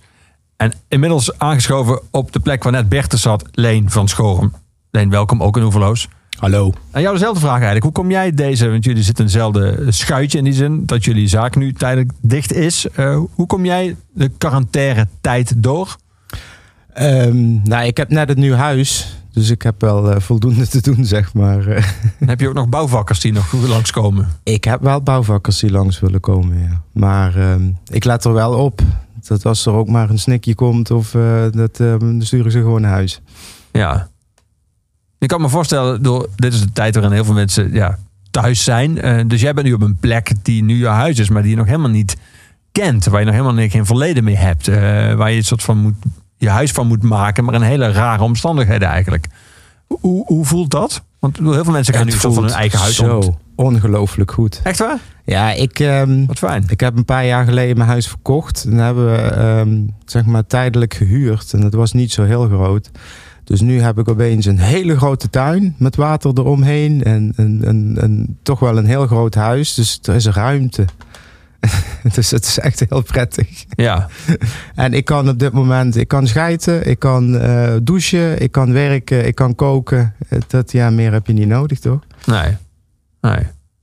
En, kom je veel meer aan lezen en muziek luisteren en zo toe? Of zit je nog vooral nog, in, nog niet eigenlijk. Muziek luisteren wel, dat, dat, dat gebeurt natuurlijk wel altijd. Maar het kantoor heb ik net even helemaal ingericht. En ik ben natuurlijk nu wel echt bezig geweest sinds dat, eh, dat we dicht moesten eh, met werktijdverkorting. En weet ik maar. Het is allemaal zo'n geregel en zo'n ehm, rompslomp, omdat de regering het zelf allemaal nog niet wist. Dus ja, dat, dat vergde gewoon heel veel tijd. En ehm, nou ja, ik maak me daar ook verder helemaal niet druk om. Hoor. Ik ga dan gewoon in zo'n eh, overlevingsstand. En dat moet gewoon geregeld worden. En dat is ook wat ik doe. Dus Ja. dat, voor mij is dat eigenlijk niks nieuws. Nee. Ik vroeg net aan Bertus hoe hij het boek eh, had ervaren. Het feit dat Floor Bogaert, de schrijfster, eh, jullie lange tijd volgde, met jullie meeliep, eh, heel veel interviews met jullie afnam. Ehm, hoe was dat bij jou? Hoe was dat voor jou? Nou, ik vind het eigenlijk raar dat zij ons, zeg maar, doodwenst of iets. Al gaat het met een glimlach. Want nou, ik vind eigenlijk helemaal niet dat wij zo moeilijk zijn geweest. Ik bedoel, we hebben geen afspraak gemist. We hebben niks, eh, ze- alles geregeld. En, dus ik vind eigenlijk, vond, ze zei het op de boekpresentatie al. En ik dacht van oké. Maar dat we elkaar heel vaak gezien hebben, dat, eh, dat is een feit. Ja. en had jij hetzelfde wat Bert had van eh, het idee van ik heb ingetekend voor een boek, dus dat betekent ook dat ik maar gewoon alles moet zeggen en dat ook dingen waarvan ik misschien afvraag of mijn familie dat wil lezen, dat dat ook part of the deal is, dat ik daar maar over Eh, wel praten. part of the deal, maar dit is pas deel 1. Nou, er komen er nog 12. Want het zijn namelijk 13 delen uiteindelijk. Dus eh Floor is nog niet van ons af. Ik vroeg jou eh, ook een aanloop naar deze uitzending. naar welke muziek jij nu luistert, nu je veel thuis bent en in je nieuwe huis aan het verbouwen bent. En een band die je meteen noemde was eh, Marillion. Maar dan wel Marillion, de oude Marillion. Marillion met Fish, Derek Ja. William Dick nog als zanger. Ja. Ehm, was jij destijds al fan van Marillion of heb je dat met terugwerkende kracht ontdekt? Nee, dat is echt. eh, dat, dat, dat stamt ook echt uit de jaren 80. Mijn broer die heeft dat toen gekocht. En ja, dat is mijn grote broer. En da- daar luister je dan naar datgene wat eh, je oude broer allemaal mee naar huis neemt. En dit is er wel eentje die gewoon heel erg is blijven hangen. En nog steeds. Ik bedoel, ehm, eh, jij was er ook vorig jaar nog in Paradiso. Dat- en er waren eigenlijk alleen maar oude lullen. dus. eh, De aansluiting met een nieuwe generatie heeft deze muziek wel gemist. Ja, ja, ja, maar daar is hij een beetje dat eh, hij, hij is er ook helemaal niet meer op uit en hij wil gewoon nog één plaat maken, solo plaat dan. En eh, ik heb het wel herontdekt door de heruitgaves van Misplaced Childhood en zo, omdat daar dan ook weer eh, live concerten op stonden en ja, dat dan luister je er toch wel heel anders naar. Ja. Eigenlijk. Maar ben je audiofiel? Want mij valt altijd op bij de fans van Marillion, die nieuwe uitgaven. Zijn er ook van al het werk van Fish and Marillion talloze. En dat is dan weer een nieuwe mix en een 5.1 mix. Nou, en, dat heb ik en eigenlijk dan horen niet. mensen mensen allemaal dingen die ze nog niet gehoord hadden op een eh, Nee, high-end installatie. Maar dat, dat- daar gaat het jou niet om. Ik, eh, nee, ik, ik, ik heb dan die, die, die nieuwe boxen gekocht van Misplaced Childhood, Clutching at Straws and Script. Maar ik hoor, niet, ik hoor wel hier en daar een klein verschilletje. Maar het is net zoals mensen die het Star Wars gaan kijken. En er komt een nieuwe versie uit met drie extra secondes. Nou ja, daar lig ik niet echt wakker van of zo. Nee. Nu is Fish al hele lange tijd de ex-zanger van Marillion. Marillion heeft al heel lang, sinds eh, eind jaren 80, sinds 1989, Steve Hogarth als zanger. Die inmiddels al veel langer zanger is dan Ja. Fish ooit geweest is. Ook veel meer platen heeft gemaakt met Ja. Marillion dan Fish ooit heeft gemaakt. Heeft hij jou ooit kunnen begoren? Of ben je afgehaakt bij het einde van Fish en het begin van Steve Hogarth? Ja, daar ben ik wel echt afgehaakt. En ehm, ik denk dat het eigenlijk jammer is voor allebei, voor Fish als zowel Marillion. Want ze hebben nooit meer het succes behaald, allebei niet, van wat ze samen hebben bereikt. Want het waren gewoon echt supermuzikanten samen. En ik vind Fish wel nog steeds beter solo dan Marillion met eh, Steve Hogarth. Ehm, ik heb er eigenlijk nooit. Ik heb de eerste plaat ge- geprobeerd. eh, wat was het? Seasons End Ja, volgens mij. Die was eigenlijk al geschreven voor Fish. Ja, dat na het, het volgende album na Clutching at Straws zou eigenlijk Vigil worden Ja. van, van Marillion. Maar hij heeft het toen solo uitgebracht. Wat natuurlijk ook een hele andere sound had Ja. dan ehm, Dan Marillion. Marillion eigenlijk. eh, Ja. Ja. We gaan naar luisteren. We gaan luisteren naar het legendarische optreden van Marillion op Lorelei. eh, waar ook een videoband toen van verschenen en een DVD. En dit is het eh, slotnummer van eh, Clutching at Straws in de geweldige live versie. Dit is Marillion met Fish met The Last Straw. Come on, fish. Yeah!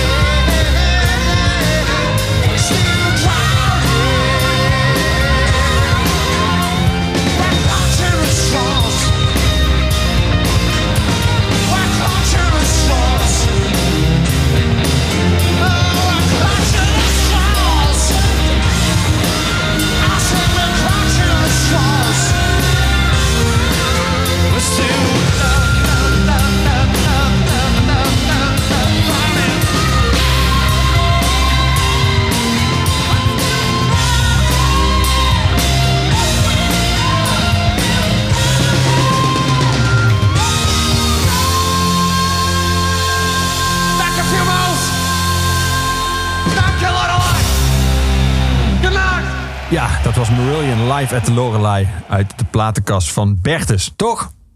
Nee joh. Hou eens op. Dit is wel een beetje waar jullie muzieksmaken uiteenlopen, toch? Ja, maar wij lopen met alles uiteen hè. Dat is, eh, Dat, dat is eh, karakterologisch zijn jullie. Is het maar goed dat jullie samen zijn? Jullie, eh, Het is Het- complementair, zoals dat heet. absoluut. En Wij zijn tegen, tegenovergesteld. Maar in een hoop opzichten misschien ook alweer hetzelfde. Het houdt het in ieder geval spannend. Ja.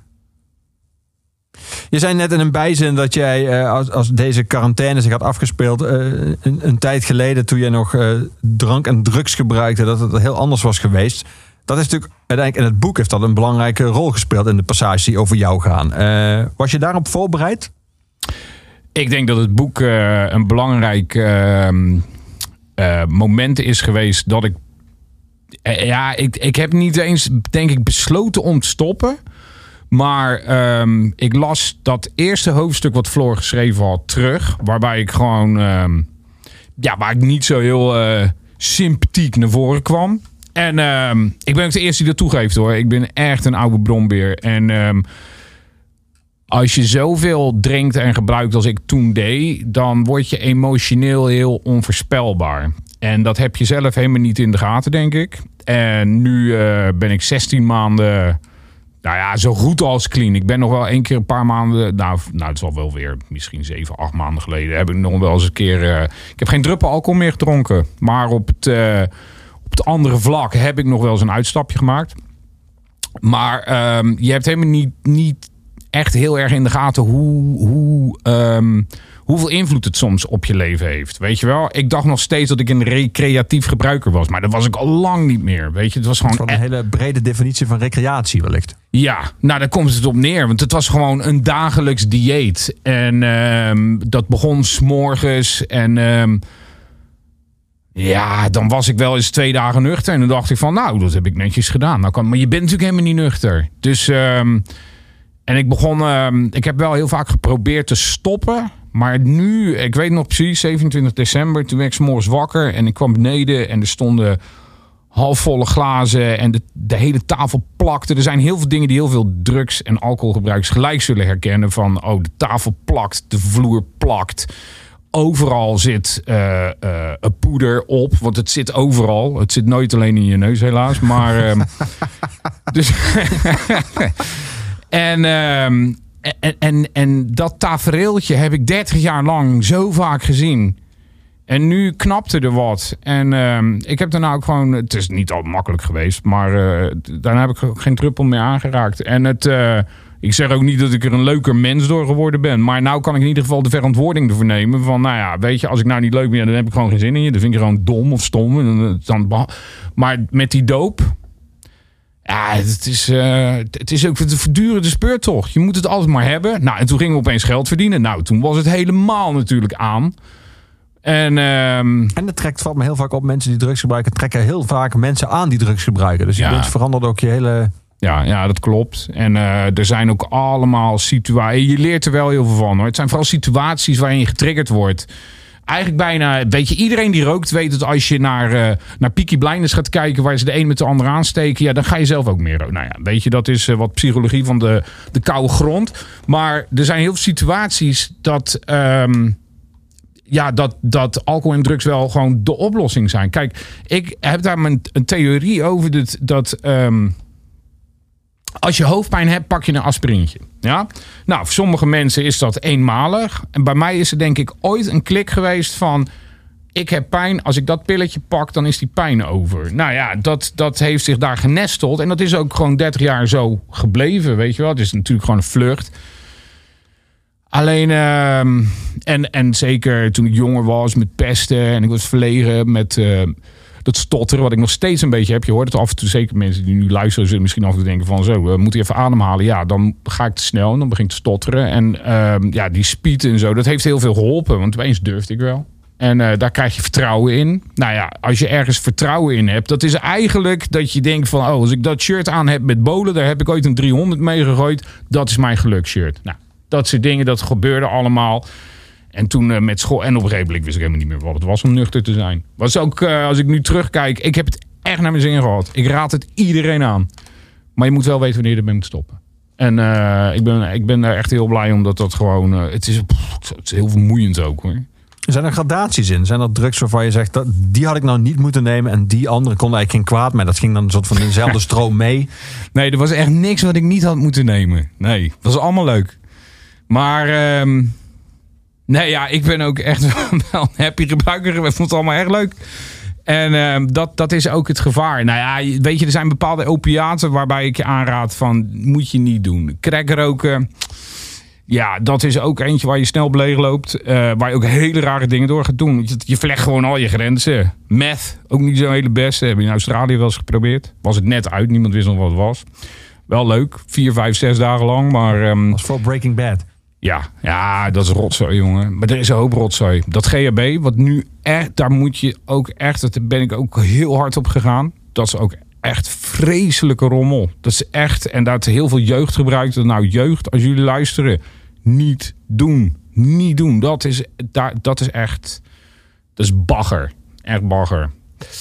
Maar ja, eh, iedereen die die dingen kan handelen. Maar het is hetzelfde met eten, weet je. Eten is ook lekker, maar als je er te veel van vreet... dan word je gewoon een dik vet monster. Dat is ook ongezond. Ja, ja, nou ja, zo is het toch? Ja. En zo zijn er een hoop verslavingen. Er zijn ook mensen die verslaafd raken aan sport. Dat heb ik nu ook weer. Ga ik hardlopen? Kijk, het zit in me. Dat is niet meer normaal, dat hardlopen voor mij. Nou moet er gelijk 100 kilometer per week hard gelopen worden. Die stop zit er niet op. Die koffie, dat is... Je Je drinkt hier gewoon zelfs de smerigste koffie van Hilversum. Kink koffie. Ja, dit is echt niet te zuipen, Leon. Maar ja, hè, cafeïne, dat is, er zit gewoon dat. Ik denk dat als dat er van jongs af aan in, in is, je slaat door. Maar ik zie heel veel mensen die ook doorslaan met, met andere dingen. Alleen ja, alcohol en drugs, dat is, eh, als je daarin doorslaat. Weet je wat ik er erg aan vind, is dat eh, als je jezelf kapot maakt. Allah, moet je lekker zelf weten. Alleen, eh, ik heb kinderen. eh, er is een relatie op stuk gelopen. Ik heb een hoop dingen gedaan waar ik heel erg spijt van heb. Vooral omdat het, omdat het je leefomgeving zo vreselijk beïnvloedt. Ja. Weet je wel? Maar ik vind dat je op je twintigste of eens, ja, dan, dan moet je gewoon hard gaan. Dit is, hoort bij je leeftijd. Al mijn helden en anti-helden.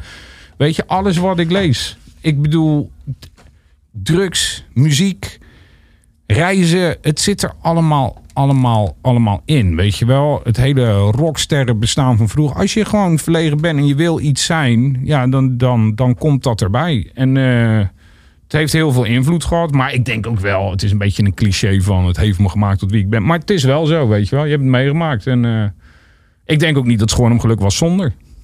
Echt niet. Want je wordt ook een beetje melogomaan en egoïstisch. En misschien heb je dat wel nodig om, om groot te kunnen worden met iets. Je zei net even een bijzin van ik ben er nu ongeveer anderhalf jaar van af. Maar ik heb met drugs wel even nog een soort terugval gehad. En dat woord gebruikt hij volgens mij niet. Maar in ieder geval dat je weer even wat hebt gebruikt. Was je toen niet bang dat je weer helemaal zou terugvallen? Want vaak is het Ehm. beleid bij de AA en zo is toch van helemaal niet. Ja, dat zeggen ze. Hè. Maar ik ben niet bij de AA geweest. Sowieso het 12-stappen-programma hoor ik hele goede dingen over. Maar het is natuurlijk... Hè, je moet een hoger wezen zoeken waarmee ze toch wel op God duiden. Nou gun ik iedereen zijn God hoor. Of ze Allah of ze Satan of wie dan ook. Maar voor mij werkt dat niet zo. Ik zie mezelf als een religie... eh, niet, eh, ik zie mezelf dan meer als een spiritueel mens. In zekere zin. Maar... ehm, ja, bang, bang. Voor mij is vooral de alcohol. Hè? Want de alcohol is voor mij ook de stap naar. Want drie bier en dan moet er dus... Je, je herkent het ook overal. Ik zie bij iedereen, oh drie bier. Nou, oh, die gaat zijn telefoon pakken. Die gaat zo weglopen, want er komt er een scooter daar. Het zijn allemaal dingen in je hoofd. Dus dat zijn trappetjes. Maar ja, er zijn ook gewoon drugs waar je heel leuk met je vriendin een hele nacht op kan doorstampen. Weet je wel? Ja, dat heb ik nog wel een keer gedaan. En ehm ehm, wat? Naast jou wordt, naast jou wordt nu hard gelachen. Leen, eh, Leen valt, Ja, maar ja, luister, weet je, het zijn, jou romantiek. het zijn natuurlijk. Het, het- nou ja, het is ook een zekere afrodisiac. Het is niet, weet je, je kunt het heel leuk hebben dan gewoon. Weet je, dat, en dat eh, is nog wel, wel eens een keer gebeurd. Maar weet je, je hebt daarna, eh, toen ik het een hele tijd niet gedaan had. Ik ben ook nog in Colombia geweest. Daar heb ik ook nog een gram. heb ik een gram. Ik was in Colombia. En daar werd eh, de, de- mijn distributeur van mijn reuzeldistributeur daar. Daar had ik ze even aan. Ik zeg, ik zeg ik, gewoon even uit interesse. Ik zeg, wat kost dat hier nou? Nou meneer, of nou meneer, nou Robert, dat kost 2 euro. Ik denk 2 euro. Dus ja, dat wou ik dan toch wel meegemaakt hebben in Colombia. Kom op, na 30 jaar cocaïne snuiven ben je er. Nou, toen heb ik dus wel een gram gehaald. Nou, dus al binnen 10 minuten klappertandend in mijn hotelkamer. Dat was vreselijk sterk. Nou ja, dat, was, oh, dit kan ik dus wel van mijn bucketlist schrappen. Heb ik ook, daar heb ik ook geen spijt van. Dus echt heel goed. Een mega grote zak. Ehm, maar eh, ja, dat nachtje op de pep. Weet je, dat was echt een leuke nacht. Alleen wat ik toen merkte na een hele tijd nuchter zijn... is ehm, alles qua drugs is... je leent van de bank. Weet je wel, je hebt gewoon een, je hebt gewoon een bepaalde voorraad aan van... Oh, ik voel me goed. Eh, endorfines, eh, noem maar op. Maar je leent. Dus je moet altijd betalen. Je betaalt altijd rente. Nou, als je dat allemaal in je hoofd een beetje eh, gefixt hebt. Want de dagen daarna, en zeker speed, dan, dan, dan word je leeggeschept. Dat voel je ook echt van binnen. Je bent echt een lege huls. Nou, daar word je niet mooier door. Alleen dat maakte ik veel bewuster mee. Want normaal gesproken dacht ik van, oh, lege huls, hop, GHB erin, meer speed erin. Nou, dan merk je het allemaal niet. Je kabbelt wat voort. Maar nou, na die nacht, nou, toen donderde ik gelijk in een depressie. Ik denk, jezus, nou, dat was ook wel de laatste keer. Toen was ik er ook echt zo klaar mee. Het was een superleuke nacht. Dus dat was het wat ik bij de bank geleend. Maar wat ik toen in moest leveren. Toen dacht ik van, dat kwam zoveel harder aan. Dat had ik al jaren niet meer meegemaakt. Toen had ik zoiets van, nee, dit vind ik het niet waard. Ik heb, ik heb ook nooit, ik ben niet gestopt. Ik snap, ben wel gestopt, maar ik heb vroeger wel geprobeerd stoppen van nooit meer. Maar heb ik nu nooit gezegd. Ik heb nou zoiets van just say maybe. Weet je wel, van alleen hoe langer ik nuchter ben, hoe minder ik... Ik heb hele rare situaties, man. Ik heb super gave leren stoel gekocht. Nou, dit is dus een heel raar ding. Ik zie mezelf met een glas wijn in die leren stoel zitten. De- dat komt in mijn hoofd op. Niet de smaak, maar het, plaatje van het, het- de stoel met een boek en een glas wijn. En dan denk ik van ja, nou dat glas wijn kan ook eh, een glas melk zijn of zo. Of een pijp. Een pijp. Nou ja, dan zou, ik heb natuurlijk wel hele rare dingen uit pijpen gerookt. Dus dat is, zou dan misschien ook wel weer een beetje een trigger kunnen. Maar zo'n situatie die je net beschreven, hè, van dat je ziet in een café, dan zie je mensen drie bier en dan zie je opeens een, een mobieltje verschijnen, dan zie je een scootertje om de hoek. Ik ken heel veel mensen die drugs hebben gebruikt en zijn gestopt, die dan ook gewoon die hele situatie niet meer willen opzoeken. En sterker nog, die er opeens soort van, eh, van walgen, omdat ze er al hun eigen oude spoken zien eh, als ze daar zitten. Die dat opeens heel zielig vinden of sneu of pathetisch, omdat ze dat zelf jaren hebben gehad, dat gedrag. Heb je ja, dat? Ja, heb ik ook wel een beetje. Ik ben ook wel jaloers. Ik heb wel zoiets van zo lekker. Maar ehm, nee, ja, vind ik. eh, weet je wat ik vervelend vind? Is dat mensen in de kroeg. ehm, daar kom ik niet meer zo heel veel. Want ik hoor elke keer hetzelfde verhaal. En zeker als mensen snuiven. Dan kan ik gewoon eigenlijk een draaiboek schrijven van... oh, nou gaat hij dit vertellen en dan komt er dat. Die valt in. Nou, en dat vind ik... Ja, ik ga het niet pathetisch noemen. Ik heb het zelf ook gedaan. En dat doet het met je. En herinneringen ophalen op drugs is gewoon... Weet je nog? Ja, man. Ja, dat is tof. Maar als je nuchter bent, is het moeilijk. Ik ben laatst wel naar een concert van Demented geweest. Vond ik moeilijk, want Sparky, de zanger, is, eh, is wel echt een, een, een oude vriend van me. Waar ik ook veel, veel drugs mee gebruikt heb. En ehm, ook die hele scene, de psychobilly scene. Ik bedoel, hè, alcohol. Ik was daar, daar was ik bang voor. Maar ik ben erheen geweest. Echt topavond gewoon in de pit. En ehm, ik, ga, ik drink wel alcoholvrij bier. Daar heb ik geen problemen mee. Want mensen zeggen wel eens van... Hè, dat, is, eh, dat is een makkelijke eh, brug om weer te gaan drinken. Nou, dat heb ik dan niet zo sterk. Maar het is, heeft wel een beetje een placebo-werking. Echt waar. Als je zes alcoholvrije bieren drinkt met je maten...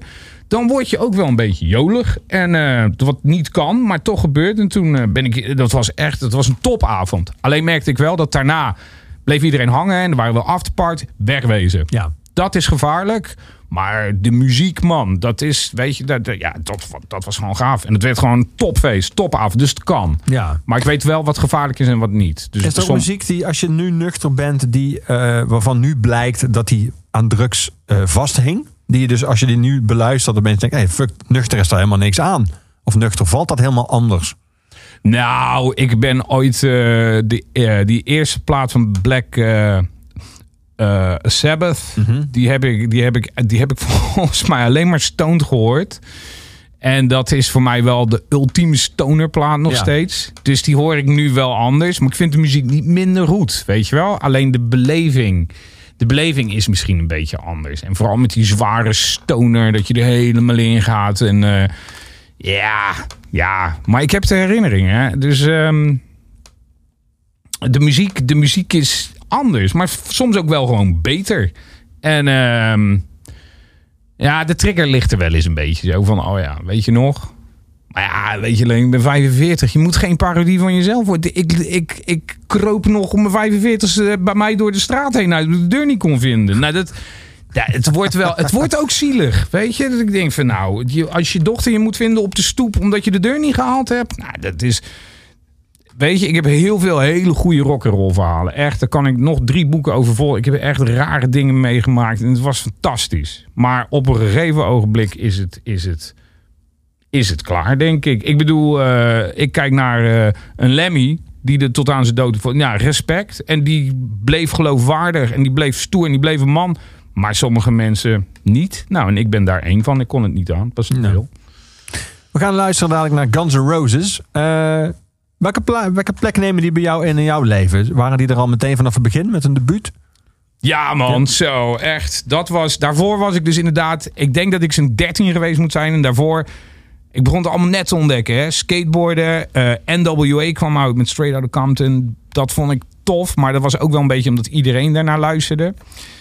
En toen eh, kwam Guns N' Roses inderdaad met Appetite for Destruction. En ja, dat was. Snap, ik weet heus dat het nu dat het een hele grote band is. Misschien. Maar dat was toen geen issue. Sowieso heb ik natuurlijk nog. Ik heb hem niet meer. Maar ik had nog de, de plaat met de, met de hoes. Nou ja, weet je wel. hoes. De- man, man, man. Dat omstreden hoes die Ja, is. dat, dat zij op de, tegen dat hek aan ligt met de slippy op de enkels. Nou, dat vond ik toch wel zo. Dat, dat was heel indrukwekkend. Ik denk van, ook qua artwork. Want het heeft ook mijn interesse wel gewekt voor heel veel, eh, Van die eh, Amerikaanse artwork, eh, de skateboard artwork. Het was, het was alles bij elkaar. En dan een paar van die gasten met getoupeerd haar en eh, een legging aan. Nou, ik durfde er geen legging aan te doen, weet je. Ik denk van, wow, als je dat toch zou durven. En dat werden voorbeelden. En toen had je opeens nummers inderdaad... Het was met- wel gaaf, want ze, hadden, ze waren gevaarlijk garage rockachtig en tegelijk hadden ze ook nog iets van die glam rock erfenis. Ja, man. Ja, maar dat vind ik. Ik heb dat altijd. ge- Mensen die zich op straat. Ik hou van paradijsvogels. Ik ben niet zo opgevoed. Mijn ouders die hadden wel zoiets van. Oh jee, wat zullen de buren wel niet denken? En ik was heel verlegen. Nou, je kent die foto's opslaan in het boek. Ik zag eruit, man. Met een dikke bril van min 10. Nou, ze konden toen nog niet klein slijpen. Dus ik had ook echt zo'n duikbril op. Als niet te doen. er kwam echt zo'n snorkel bij. Hè? En dan was ik ook nog... Ik kon heel goed leren op school. Want ik hou van leren. Ik hou van geschiedenis. En nou, ik was natuurlijk eh, een kanonnenvoer. Ik, bedoel, ik zou mezelf ook gepesten. Ik zat mezelf ook gewoon in, eh, in eh, een vuilnisbak op. En stotteren erbij. Kom op, man. En toen waren daar opeens Excel en Slash. Ja, ja, nou, dat vond ik wel geld natuurlijk. En, eh, maar... ehm, ja, dat was, dat was, dat was. Skateboard was voor mij echt een eye-opener. En toen kwam die muziek erbij.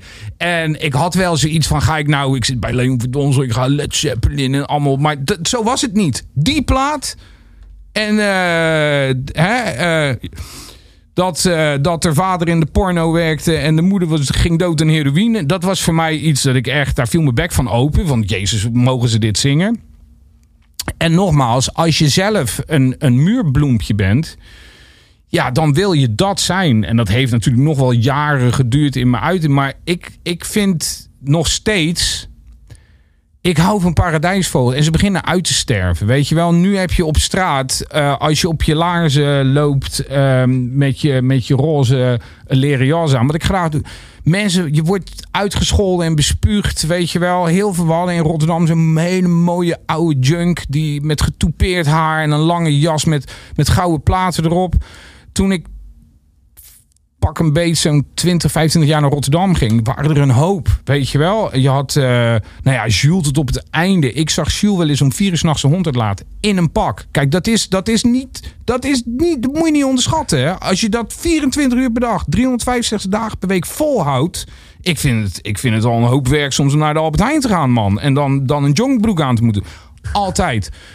Maar die mensen, weet je wel, dat, dat zijn de mensen in de margins, hè? In, de, in de kantlijnen, maar die kleuren het leven. En dat, dat, dat begint weg te vallen. Maar dat is toen, met Guns N' Roses, is dat voor mij ontstaan. Dat ik echt dacht van, als ik dat toch zou durven, als ik mezelf zo zou durven ontplooien. Want het zit bij heel veel mensen in hun hoofd, weet je wel. Maar als je zelf onder durft te kliederen, te, te versieren naar de wereld. Ik heb mezelf ook niet voor niks helemaal. Het is een harnas. Dat kan het allemaal echt wel uitleggen. Maar dat, ja, ik vind de wereld daarin veranderen. Ik mis, ik mis die kleurrijke personen op straat. Want ik vind het allemaal maar grijze derry worden. En als je nou door Rotterdam loopt, wat uitgestorven is. Ja, dat vind ik wel gewoon, gewoon, gewoon zonde. Ze beginnen ook allemaal dood te gaan. Gewoon de echt kleurrijke mensen. Ja.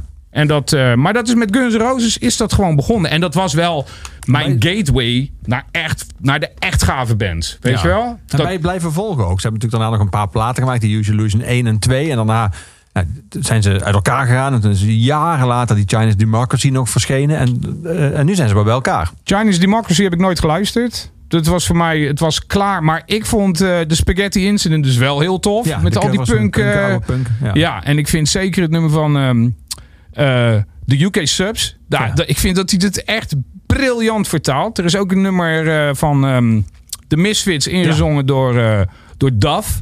Nou, vind ik ook, eh, vind ik ook te gek. Dus eh, ik ben ze zeker blijven volgen. Alleen bij Chinese, toen het allemaal uit elkaar viel, was ik klaar mee. Maar ja, ik ben, eh, het laatste concert ben ik gewoon weer naar eh, het Goffertpark gestaan. Stond ik nu wel achteraan bij de andere oude lullen. Maar eh, dat was een absoluut briljant concert. De biografieën zijn allemaal... De, de biografie van Slash is, is echt top. Boeken van Duff vind ik ook top. Dus ja, ik ben daar nog wel echt mee bezig. En stond je daar bij het Goffertpark. eh, Dan, dan hebben ze dat twee keer voorgespeeld. En dan zouden ze over een paar maanden zouden ze de headliner zijn op Pinkpop zondag. Dat eh, gaat hem niet worden, vrees ik. Maar ehm, stond je daar uit nostalgische overweging? Of was het ook nog steeds, eh, vond jij gewoon Goed ik, in vind dat, ik vind dat nog steeds vreselijk goed. Ik vind het eh, nog echt, het, nu ook het concert, het begon een beetje matig. Het eerste half uur was hij niet bij stem. Nee, het is wat diesel, hè? Moest even op gang komen. Hij moest even op gang komen, maar toen... En hij speelde een paar oude nummers die niet zo bekend zijn. Ah, Die knalden er echt. Dat ik dacht van, wat helemaal fantastisch. En Slash is gewoon... Die man is, die wil nog steeds beter worden. Ik vind dat, eh, dat vind ik, hij, ik heb nooit het idee dat ze het afraffelen op dit moment. Slash, die, ik zie hem spelen en ik denk van, nou, die man die, die staat daar. Als je dat elke dag moet doen, wordt dat werk. Ik bedoel, dan kun je hoog of laag springen. Maar als je dan met zoveel overgave dat, dat kan doen, ja, ik vond het echt een, eh, een topconcert. En nou, als ik ga hardlopen en Guns N' Roses komt in mijn, op, in mijn eh, afspeellijst, ga ik nog steeds een beetje hardlopen hoor. Gaan we even opzoeken. Draai je, draai je altijd muziek als je hard loopt? Altijd, man. Ik heb eh, een paar afspeellijsten gemaakt. Vooral heel veel, eh, toch wel wat agressievere muziek. Wat ik dan thuis niet luister. Maar ja, soms is ik een beetje leuk stofzuigen, maar... ehm, Die ook, nou, dat is, dat is wel het stofzuigen. Daar kan je niks aan doen. Maar, eh, nee, ik heb een paar eh, op ehm, Spotify. Maar dat, wat ik net zei, ik ben ook een beetje oude lul. Er zitten allemaal oude krakers in. Van Pennywise tot... ehm, ja, ja, van alles. En is dat Eh, effect merk je? Als jij zeg maar, alleen maar eh, ballads zou opzetten, zou je dan meteen je, je, je aantal minuten dat je over een kilometer doet toenemen? Heeft dat effect? Eh, ja, dat heeft heel veel effect. Absoluut. Eh, het- en een ballad hoeft niet per se... Het betekent dat je langzaam loopt. Hè? Het is een bepaald ritme wat erin... Want ik luister ook heel veel hardcore. En dat, dat, dat, is, dat is lekker om op te hard te lopen. Maar Psychobilly met die contrabas kan ook echt heel goed werken. Maar die... ehm, eh, ehm, akoestische plaat van Nirvana. Ja, dat is ook dat is, dat is een topplaat om op hard te lopen. Er zit een bepaald. Dat blijft een beetje op hetzelfde. Nou, die, eh, daar, daar, daar loop ik ook op. Ja. We gaan eh, Guns N' Roses draaien. Van het debuutalbum Appetite for Destruction. Hier is Welcome to the Jungle. Lekker.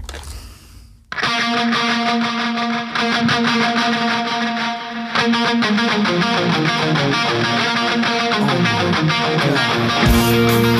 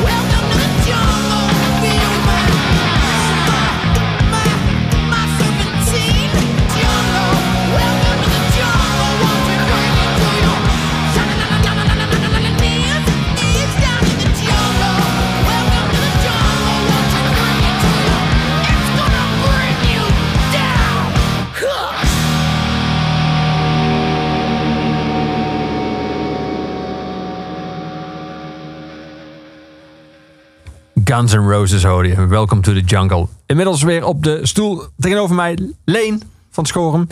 Ehm, Hallo Leon. Hallo Leen. Eh, Le- Leen, in, in het boek eh, over jullie schrijft Floor in het begin...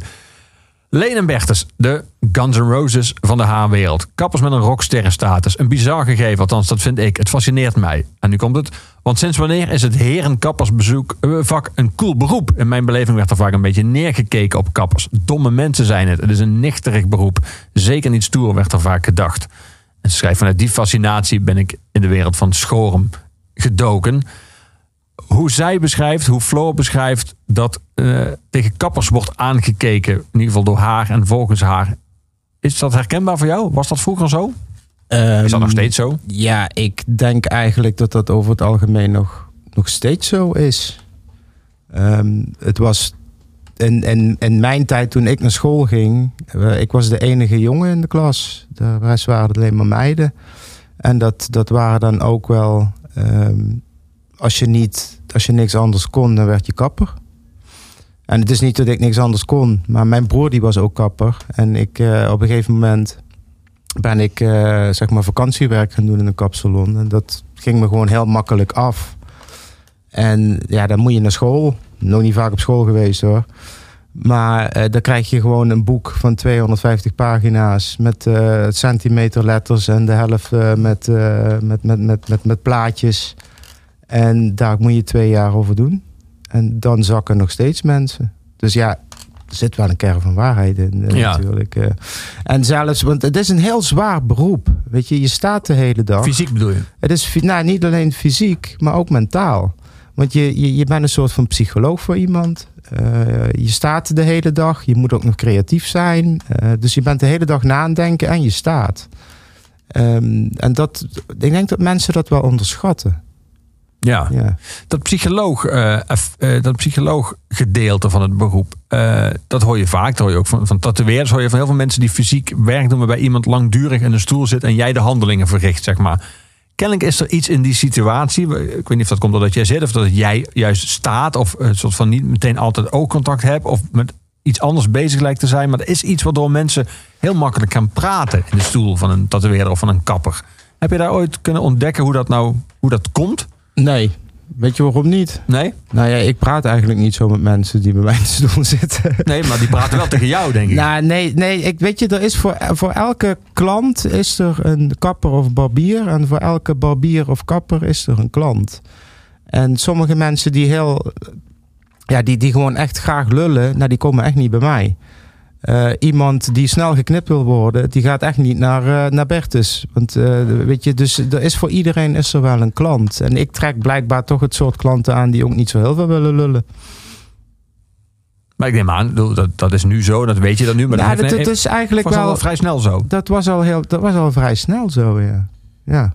Het zit gewoon in je of het zit niet in je. Ik bedoel, je merkt dat mijn antwoorden stukken korter zijn dan die van Ro. Dus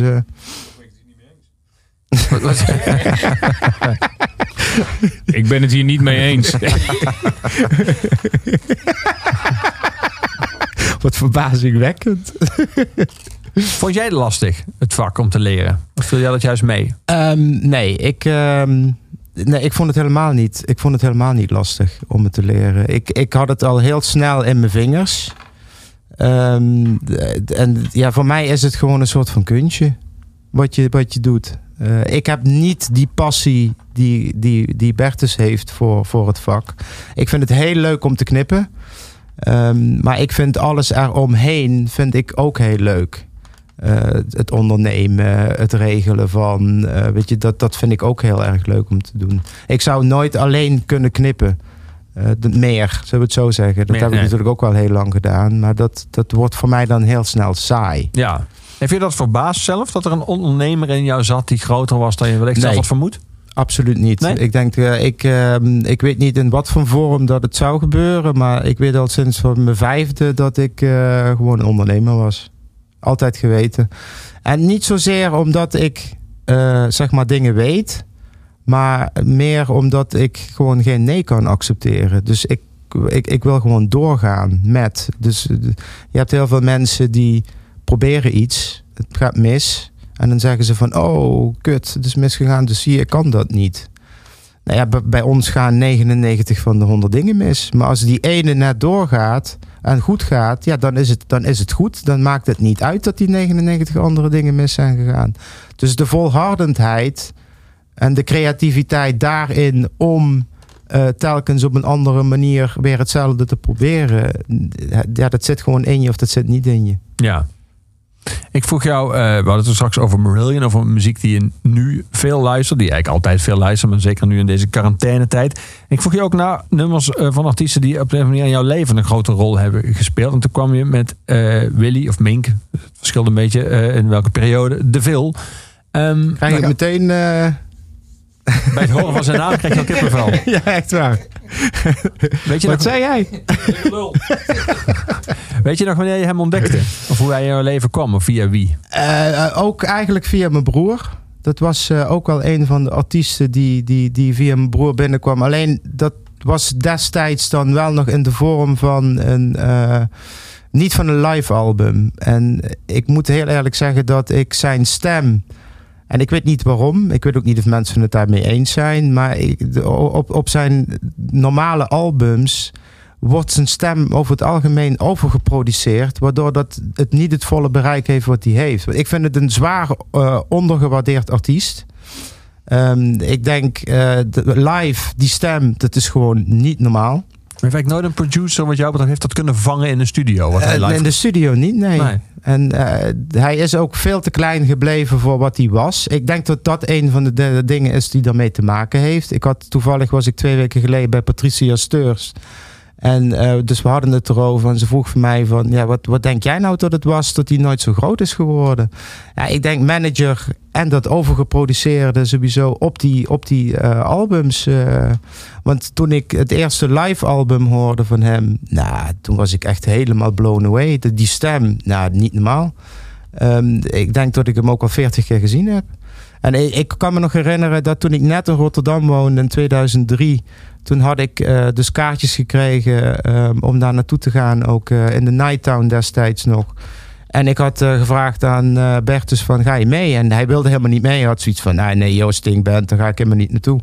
En toen stonden we daar en hij was ook echt verbaasd. Hij was toch mee? Hij was mee en hij vond het ook echt goed. Ja. In tegenstelling tot Marillion, daar vindt hij geen hol aan. Maar heeft hij, nooit, heeft hij nooit live gezien? Dat, dat komt dan ook nog. Ik wil het ook blijven zien. Ja, maar je hebt hem dus wel heel vaak kunnen zien nog. Ja, ik heb hem, eh, ik heb hem wel vaak gezien. Ja. En, en, en ook gewoon zijn appearance. eh, van, van, ik, ik kan me nog herinneren, de eerste foto dat ik zag. eh, daar had hij van die, van die Python leren de, de, de laarzen aan. Nou, die heb ik zelf ook. Weet je, dit blijft toch allemaal wel een beetje hangen. Van die korte zwarte leren jasjes en shit. al. Ja, dat is toch de kuif met, met die lange mat. En oh man, fantastisch. En dat snorretje en die gouden tand, die heb ik dan niet. Maar gewoon helemaal geweldig. Ja. We gaan luisteren naar een live opname, uiteraard dan. Eh, Is het ook degene die ik had gevraagd? ja, tijdens een Montreux. Oh, Eh, fantastisch. Die mixed up soup. Nou, en wat ik heel girl. gaaf vind is het zijn, zijn, zijn gitarist, eh Freddy Cabella. Nou, die man die, is, die kan volgens mij geen één instrument wat hij niet bespeelt, wat met snaren te maken heeft. En zo briljant. Je moet eigenlijk ook de beelden erbij gaan zien. Want dan zie je ook dat Willy knetterwous is op het podium. Dat was een van de belangrijkste de optredens Ja, het is een groot festival, Montreux, dat moment. eh, maar hij is briljant. Geniet ervan.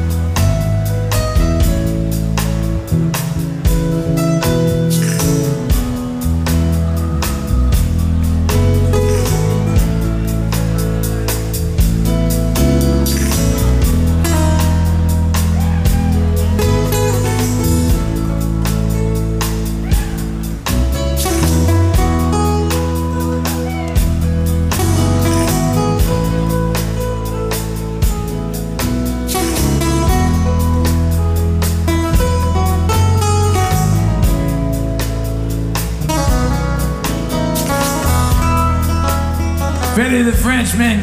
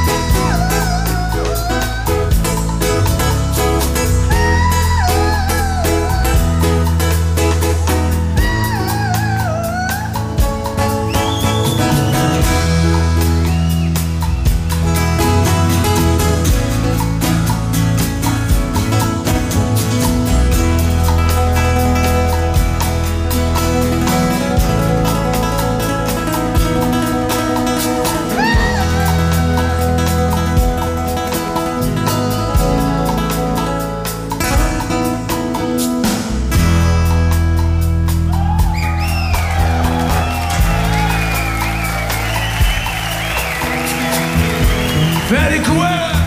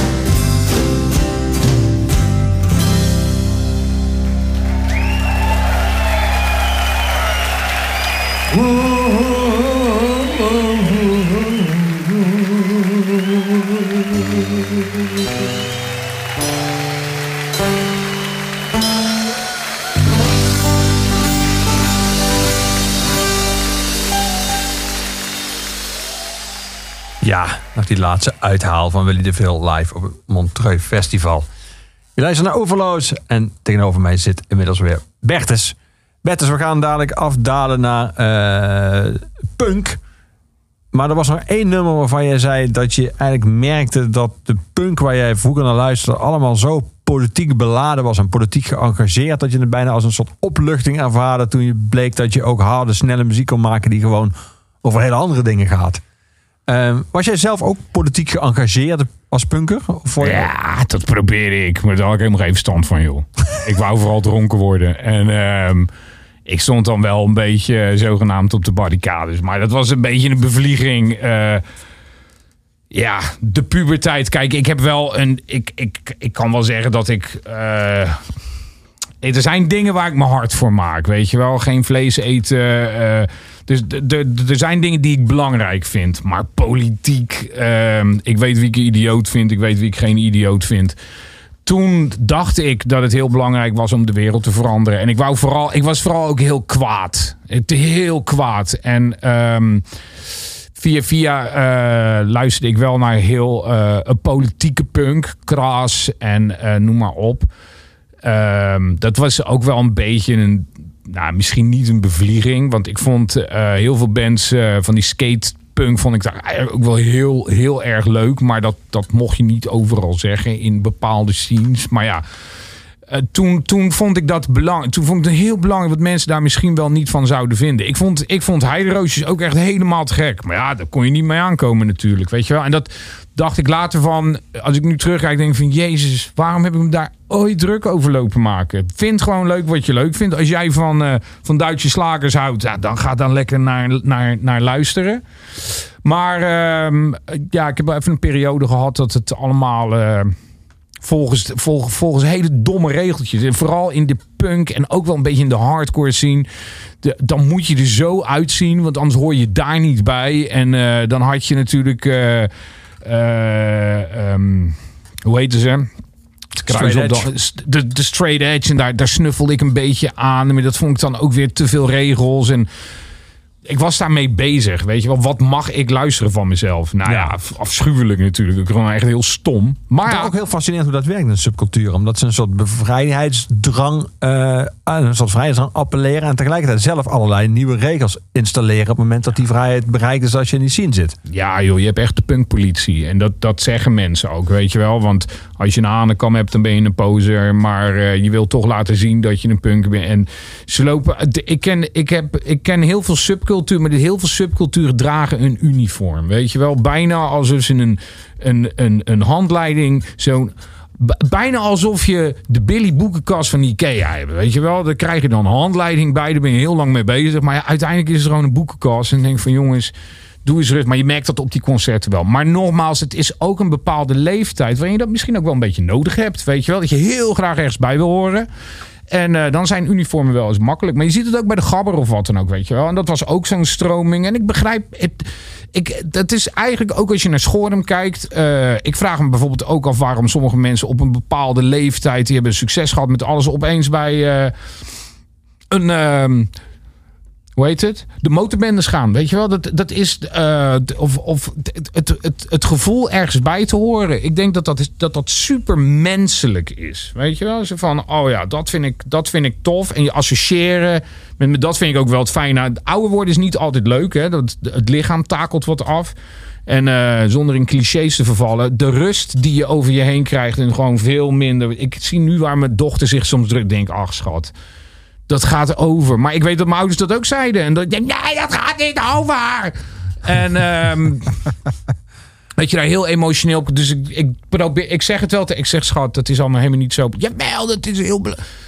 Dat besef je nu. En nu, en, en gelukkig qua muziek, weet je wel. Ik vind nu gewoon leuk wat ik leuk vind. Nou, en dat zal me echt borst wezen wat iemand anders daarvan vindt. Ja. En toen zag je Demented Are Go. En toen zag je dat, eh, dat harde muziek ook gewoon over allerlei andere dingen kan gaan dan het veranderen van de wereld, het omverwerken van het kapitalisme. Het, Juist. Juist, ja, daar was Sparky niet zo mee bezig, inderdaad. En het sto- ja, die had nummers als Anaal Wonderland, Clitoris Bite Boogie, Holy Egg Jack. Eh, toen ik, ja, een vriend van mij, dit was een, eh een psychobilly. En we hebben het nu toch ook wel snel weer over 20, 20 jaar geleden misschien wel. 25. Ja, dit album is in Ja. 2004 waar dit nummer van komt. Ja, nou, Dat, eh, de- ik heb het langer geleden dat ik ze ontdekt heb. Dat is al 9, 97, 97 geweest ongeveer. En toen was het ook nog wel... Ik had een klant, die was psychobilly.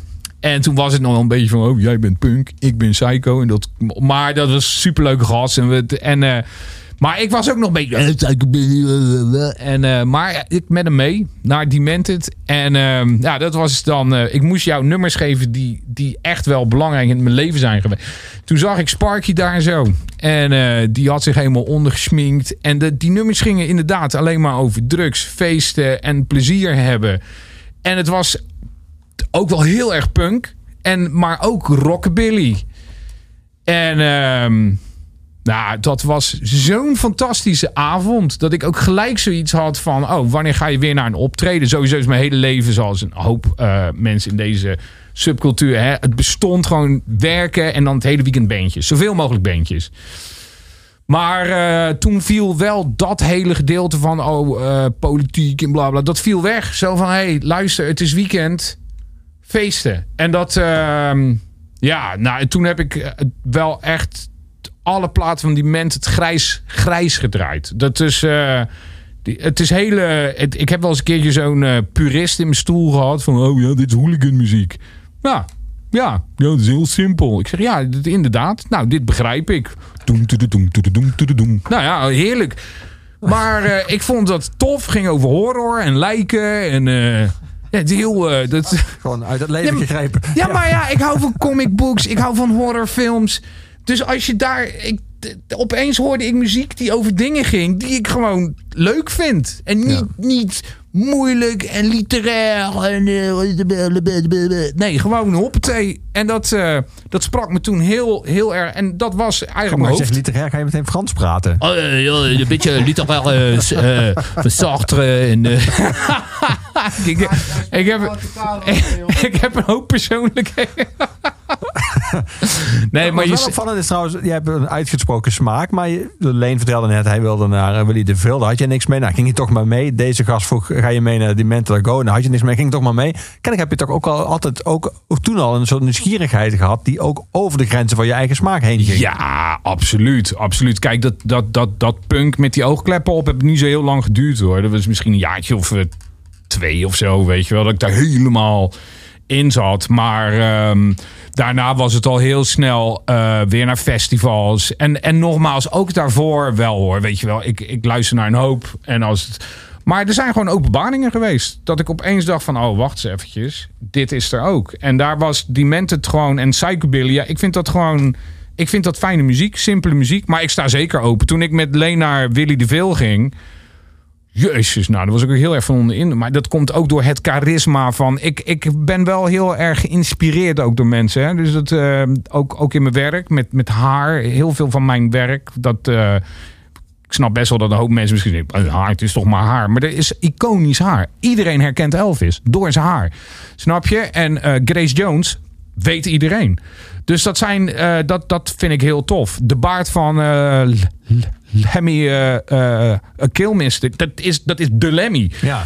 Dat vind ik, eh, dat vind ik heel, heel... Dat is... Hoe kijk jij naar Geert Wilders dan? Want je kan van Wilders zeggen wat je wil, maar die is ook zeer herkenbaar. Net als Donald Trump eigenlijk aan zijn kapsel. Nou ja, ik... Die hebben een charismatisch kapsel. Dat, eh, ja, maar, ja, maar weet je wat? De- daar heb je wel gelijk in. Dat hebben ze niet. Dat hebben ze best wel slim aangepakt. Toen wij Schoren begonnen, hebben wij een, een pak aangedaan met een stropdas. En ik heb voor Schoren mijn snor toen laten groeien met die krullen en leense baard. Zodat we heel herkenbaar werden. En dat is marketing. En ik denk dat een Geert Wilders, nou, dat zit wel een stukje marketing bij. Weet je, je herkent hem gelijk. Dan is het nog steeds wel een lul, maar wel een goed herkenbare lul. En ik denk dat een hoop mensen die daarmee bekend, die hebben zich in, in, in een soort van stripfiguren wel veranderd. Dus, en dat werkt ook. Weet je, Ja. iconisch haar of een iconische outfit. Dat je gelijk denkt van, oh ja. Hoe kwamen we ook weer op dit onderwerp? Hey, wat wat, wat was de vraag. Nou, Ja, hoe jij naar inderdaad. Willy de Veel. Nou, daar stond een gast met die lange mat en die kuif. Ja, dat was ook... eh, kijk, ik mocht maar drie nummers noemen. Maar ik had misschien Willy de Veel ook wel genoemd. Dat was voor mij ook een soort van... Want het was natuurlijk ook... Hij is ook begonnen in eh CBGB. Dus dat was ook punkmuziek. Daar is het ook allemaal... Het komt allemaal samen, weet je wel. Ramones en bla bla. En ehm, even heel snel iets tussendoor.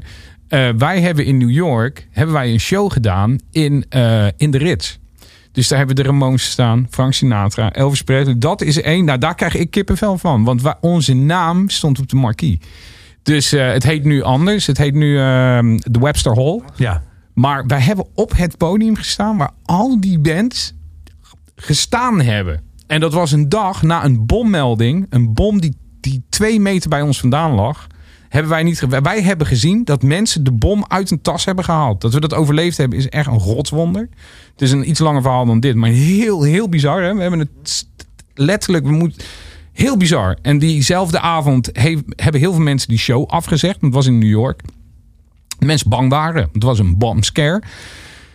Maar ehm, toen, we dat, toen dat we daar aanliepen en dat al die bands waar je heel je leven gewoon alleen maar van hebt. Nou, wij hebben op hetzelfde podium gestaan. Pak niemand mij meer af. Kan het echt kan alles. En dat hebben we. Dat, eh, ja, dat vind ik toch wel heel bijzonder. Zeker. Heel Wou- cool. Die wou ik er even in fietsen, sorry. Bij deze. Queen of Disease? Queen of the Sea. Ja, ik vond hem ook wel toepasselijk in, eh, in deze tijd. Hier is de Mentalico. Queen of the Sea, yeah. A new virus, a new fucking thing.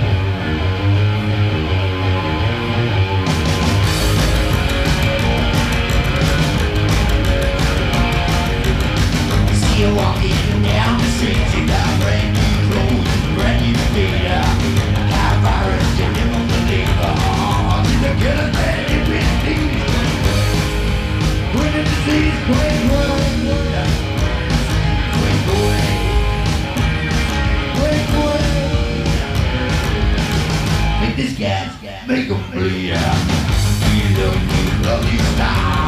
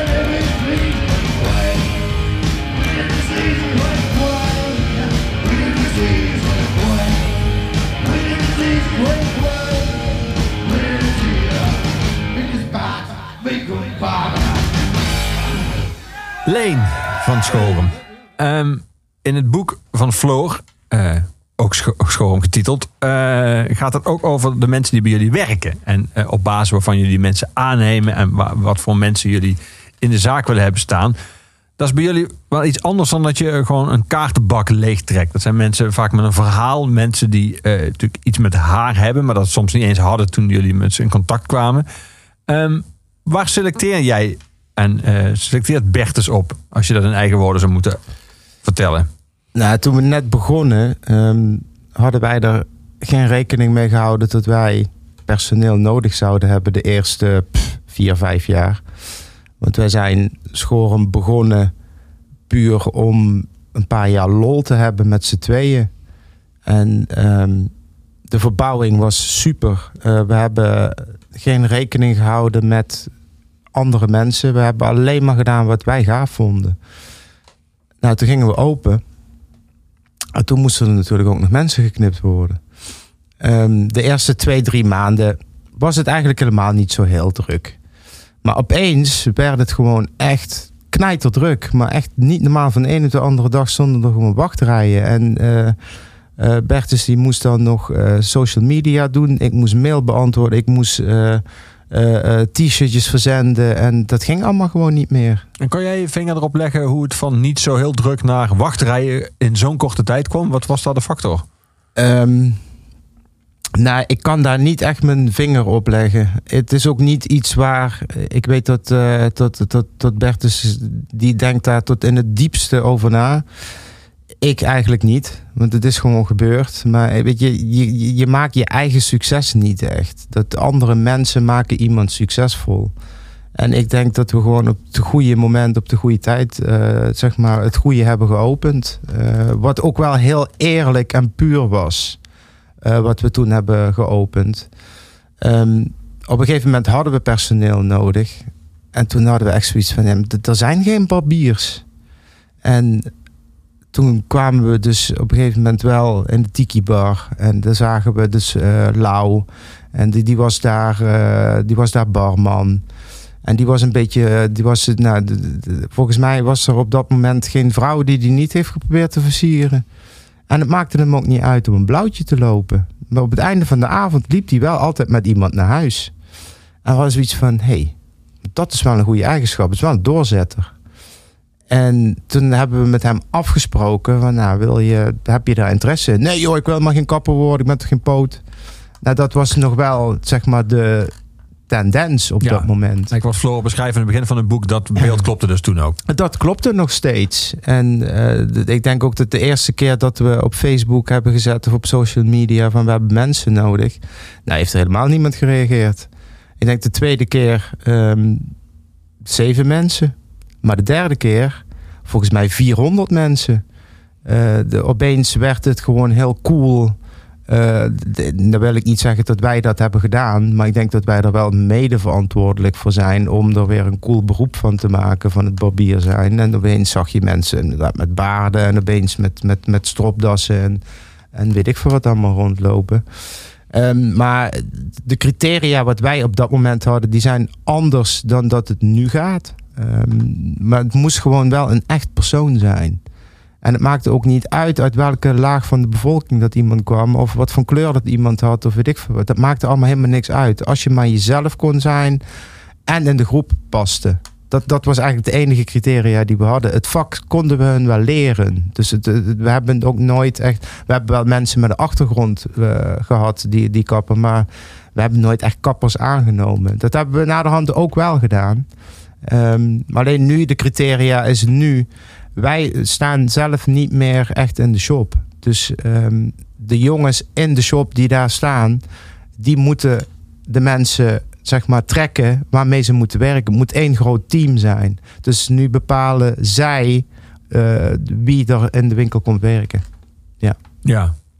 Je legt het begin uit, toen ik vroeg jouw begin was zelf in het kappersvak, dat het, eh, weet je, dat twee jaar duurde, dat niet iedereen dat haalt. Eh, eh, toch had je, de- ken ik het zelfvertrouwen om te denken van, eh, dat leren wij ze wel. Dat had- dat hadden ook mensen kunnen krijgen die dat helemaal niet hadden gekund. Die misschien wel hele leuke perso- persoonlijkheden waren en heel communicatief en zo en in een team passen, maar niet kunnen knippen. Nou, kijk, dat is hetgene. Een persoonlijkheid kun je iemand niet leren. Maar knippen dus wel. En dat wil ook niet zeggen dat iedereen op hetzelfde niveau zou gaan knippen. Maar met persoonlijkheid is al. Laat ik het zo zeggen. Je hebt iemand achter je staan en dat is de beste kapper ter wereld. Zo, de- de- maar die is heel onzeker. Neem jij daar iets van aan? Nou ja, jij Nee. sowieso niet. Maar nee, helemaal niks. maar, maar of je hebt iemand die is zo zeker van zijn zaak. Maar die kan eigenlijk helemaal niet knippen. Nou, die verkoop je uit het kapsel hoor. En je loopt nog echt trots weg ook. Daar, zitten wij, daar, daar- moet je dan een beetje tussenin gaan zitten. Ja. Weet je, sommige mensen die hebben gewoon de attitude. En die leer je in het vak sowieso. Want eh, ja, het is toch een handeling die telkens weer terugkomt. Ehm, wat we ze moeten leren. En eh, we hebben zoveel mensen opgeleid in ons leven. Dat we wel. Ik denk dat we één keer iemand gehad hebben die het niet heeft kunnen leren. die naam zullen we niet noemen, toch? En het was ook een superleuke gast. Alleen hij eh, was zo zenuwachtig en hij bleef zo zenuwachtig jarenlang dat, dat, dat het gewoon niet gelukt is. Maar verder, je kunt eigenlijk iedereen wel leren. Ja, want zenuwachtig betekent trillende handen. En trillende handen Trillende handen en daar word je onzeker van, waardoor dat je fouten gaat maken. En ja, dat, dat, eh, dat op een gegeven moment moet er een moment komen van de een op de andere seconde dat je het snapt. En dat, ja, dat heeft eigenlijk uiteindelijk iedereen. Dan, dan, dan snap je het en dan denk je van ik kan het. Dan gaat het mis, want dan, ben je, dan heb je te veel zelfvertrouwen om het te doen. En daarna ga je het echt leren. Ja. Berthe zei al, jullie hebben vanaf het begin af aan het beeld duidelijk neergezet. Het was, jullie waren ook heel actief op social media met supergoeie fotografie. Die ook een deel in het boek staat. eh, met een gewoon duidelijk stilistisch, eh, esthetisch herkenbaar. Ehm, een van de elementen die inmiddels niet meer gelden, maar die jarenlang bij jullie van toepassing waren, is dat eh, alleen mannen binnen mochten. Het heeft mij altijd verbaasd dat dat relatief, dat iedereen dat relatief, eh, dat er relatief weinig ophef over is. Iedereen leek wel te snappen dat het een soort van, dat het niet vrouwonvriendelijk, maar een soort van gimmick was. Een soort van, He- heeft dat ook in het buitenland eh, altijd, soort van, is dat altijd goed geland? Snapten mensen wel wat dat, dat het eigenlijk een soort van, Nou, en het, op zich hebben we er nooit heel veel. Sowieso in Nederland hebben we er nooit last van gehad. Want hier, iedereen is gewoon zo nuchter. Dat dat eigenlijk niet echt een probleem is geweest. We hebben wel eens een klein incidentje gehad, maar bijna te verwaarlozen. Maar in het buitenland is dat wel een dingetje hoor. Ehm, ik weet dat er in, in, Amerika zelfs zaken zijn die, die, die, die zeg maar vrouwen weigerden. Eh, nou, die, die, die, die hebben gewoon rechtszaken en weet ik het allemaal. Dat is natuurlijk een zoekculture.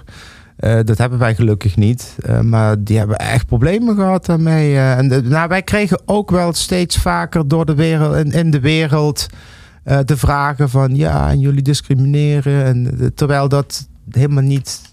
Maar ja, dat, op een gegeven moment kun je dat ook niet meer uitleggen. En ehm, nou, het, het is bij ons ook veranderd. ja. Op een gegeven moment ehm, hadden wij zoiets van, nou, we keken elkaar eigenlijk eens een beetje aan en ik had zoiets van, nou, ik zeg, ik wil eigenlijk even wat vragen, maar ik weet dat je het er niet mee eens bent. Ik zeg, eigenlijk wil ik het bespreekbaar maken dat we gewoon dames gaan aannemen. Ik zeg, en dat wil niet zeggen dat dat, dat, morgen moet. En toen zei, eh, zei hij meteen van, ja, daar ben ik het mee eens. En eh, nou, daar hebben we het daarover gehad, tijdje. Toen zijn we ermee naar personeel gegaan. En hebben we gewoon een vergadering zo van... jongens, dit is wat wij denken. Hoe denken jullie daarover? En eigenlijk begon iedereen te klappen. Hadden ze iets van, nou, het wordt tijd. Dus weet je... Is soms exemplarisch voor hoe dat bij jullie gaat, zo'n proces? Jullie hebben een idee, gaan naar het personeel vragen wat, jullie daarvan, wat vinden jullie daarvan? Als dat over, sowieso over dingen gaat die over de werkvloer gaan... waar hun dagelijks mee te maken hebben, zeer zeker. Absoluut. Ehm, weet je, de- de- soms je moet je moet gewoon veranderen om hetzelfde te blijven. En, en dat merk ik. Ik bedoel, wij hebben, het is nog steeds Schorum. Ehm, maar het is niet meer het bedrijf wat het tien jaar geleden was toen wij met z'n tweeën begonnen zijn. Alleen de sfeer is nog steeds hetzelfde. En daar, ik bedoel, tegenwoordig, de wereld verandert eigenlijk elke drie maanden. En op dit moment verandert het per week. Eh, is het gewoon een hele andere wereld. Dus je zult toch, mm, ja, je moeten aanpassen om hetzelfde te kunnen blijven. Ja. We gaan muziek draaien, Leen. We gaan muziek draaien van jouw keuze. We gaan luisteren naar Jimi Hendrix eh, van Are You Experienced. Eh, waarom dit nummer? Waarom? Nou, het was eigenlijk Mary. niet eens eens, ehm, zo, zo, zozeer het nummer, dit nummer. Het- Want het had ook eh, If Six Was Nine kunnen zijn. Het had ook weet ik veel wat allemaal kunnen zijn.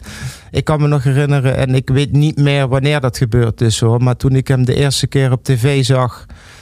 En met die gitaar. En die gitaar had hij ook verkeerd om. En dat, dat, dat, dat, dat hij begon op, op, met, met, zijn, met zijn mond te spelen. En dat maakte zoveel indruk. En tot hij daarna dat die, die, die gitaar in brand stak. En, nou, dat, en dan dat gitaarspel. Nou, het, niet eens is zo eh, zijn stem leuk. Maar dat gitaarspel en alles daar omheen. Ja, echt briljant.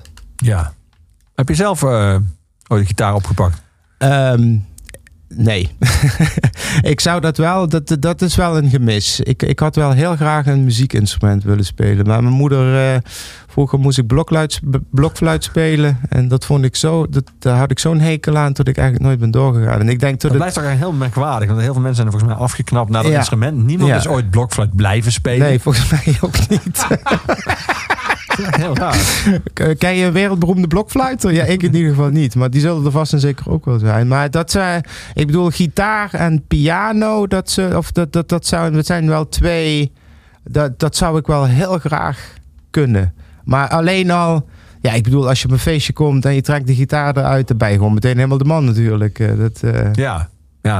Dat is met een maar blokfluit nee, het, eh, het is me. Ik, ben- ligt, ligt, ligt aan het feestje. Hier is Jimi Hendrix.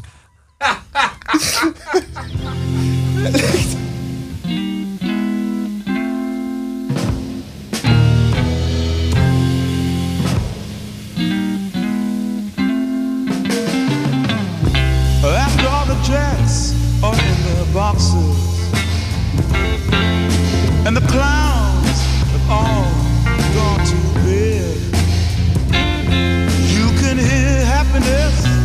on down the street.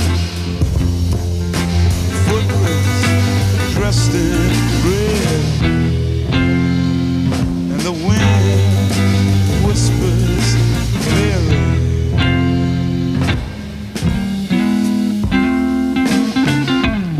A broom is drearily sweeping the broken pieces of yesterday's life. Somewhere a queen is weeping.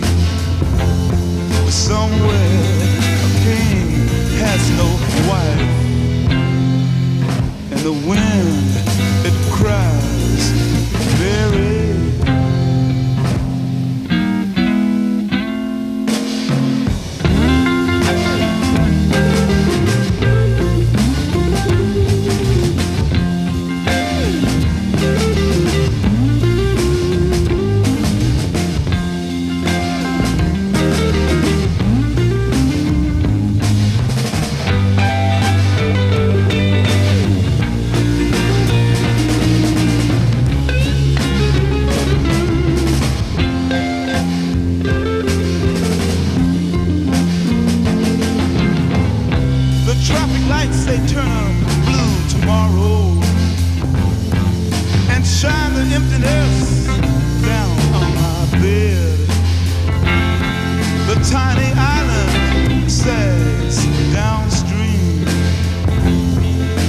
life that lives is dead.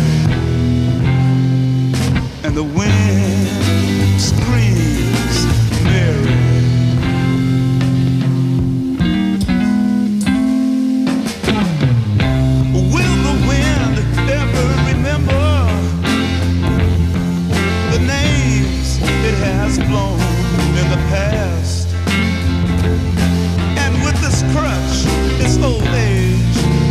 wisdom, and whispers, No, this will be the last.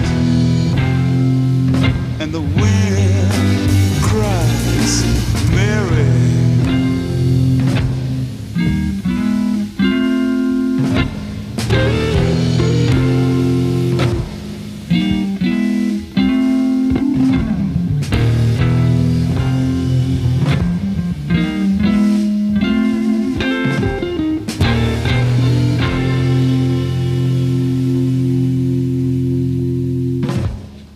Jimi Hendrix, een keuze van Leen van Schorum.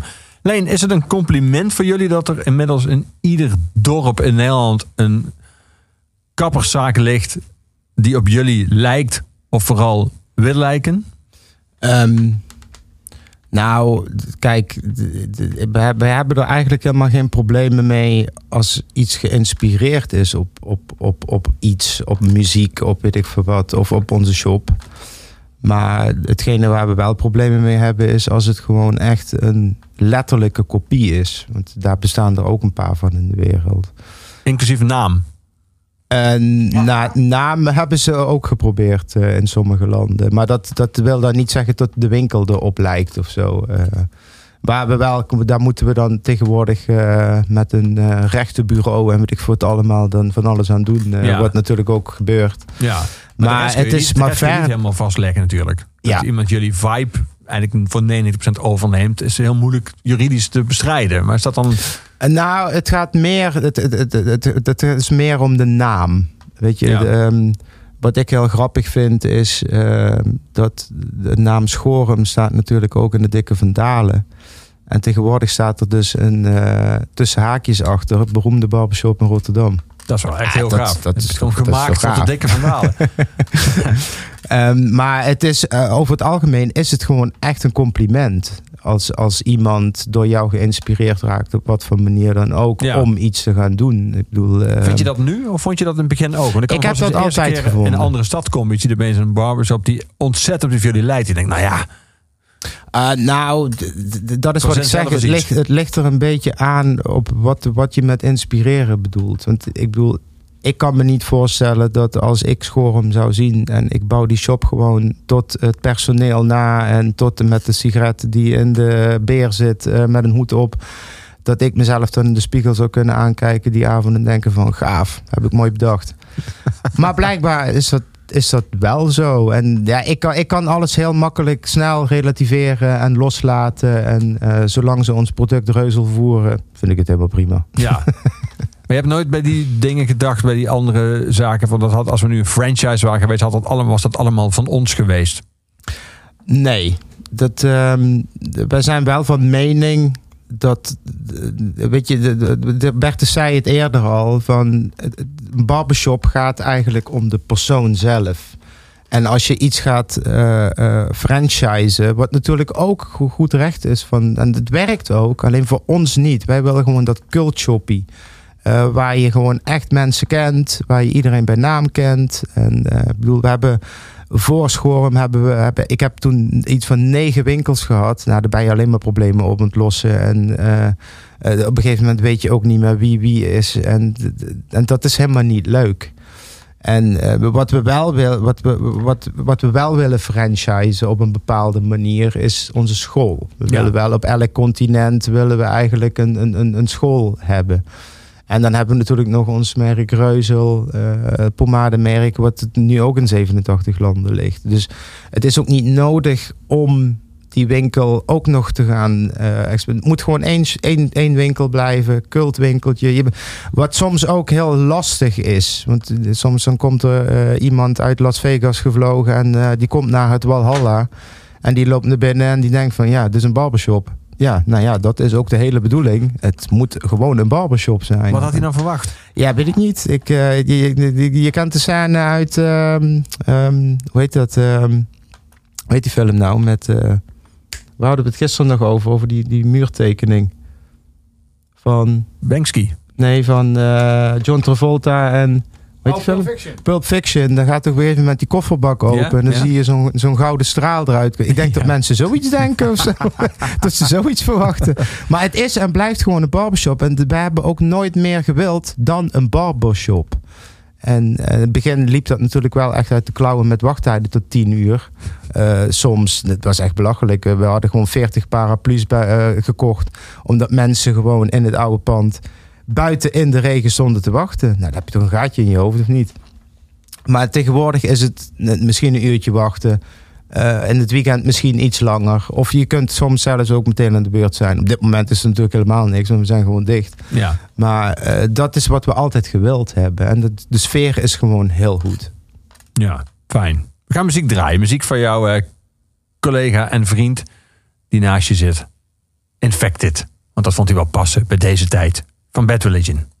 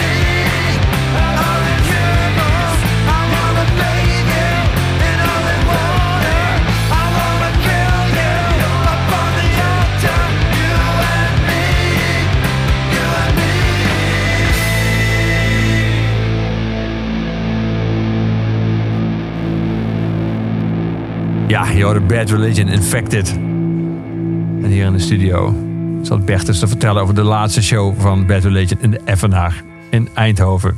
En hoe goed die was. En jij was daar wel bij namelijk. Ja, jammer joh. Ik vond jouw verhaal over de fossielen ook heel vet. Dus Ja, eh, we, staan, eh, we staan hier. Ehm, wat best wel een belangrijke rol speelt in het verhaal over jouw jeugd in het boek... is, eh, je, je refereerde er toen straks al even aan... aan het feit dat jij vroeger eh, op school gepest werd. Met je bril, eh, met, met stotteren. Een psychologie van de koude bodem eh, door een amateurpsycholoog, namelijk mij, zou kunnen zijn... dat jij wel de ultieme wraak daarop hebt genomen... door nu de coole gast te zijn die die jongens die jou ooit pesten... waarschijnlijk zelf hadden willen zijn. Weet je wat heel bizar is aan pesten, Leon? Ik heb op een gegeven ogenblik maakte iemand op mijn Facebook van vroeger een pestkop.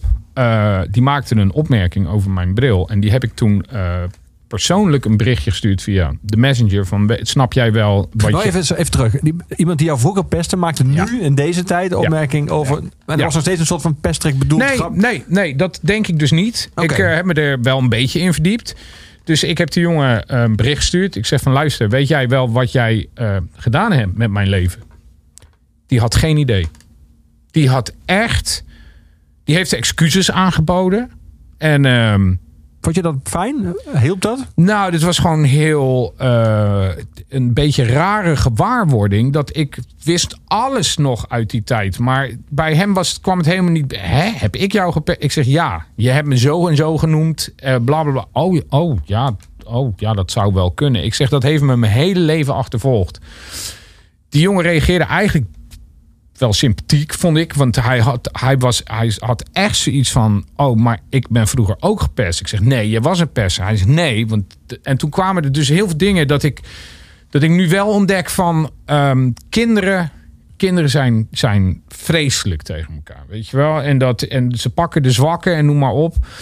Ehm, en in je kindertijd denk ik dat je ook helemaal niet beseft... hoeveel schade, hoeveel schade je aan kunt richten. Wat ik heel, eh, het staat in het boek, eh, heel naar vind aan mezelf, is dat ik door het pesten zelf ook wel een pester ben geworden later. Dat was mijn eh, afweermechanisme. Ja. Want je, je wordt zelf heel goed in het herkennen waar, van dingen waar mensen onzeker over zijn. Nou, je kan het wel alleen vragen hier zo. Ik heb echt een radar. Ik weet gewoon gelijk. En daar pak ik je dan ook op. En dat vind ik, vind ik heel naar aan mezelf. Maar dat is dus bijna een natuurlijke reactie van, om je te wapenen.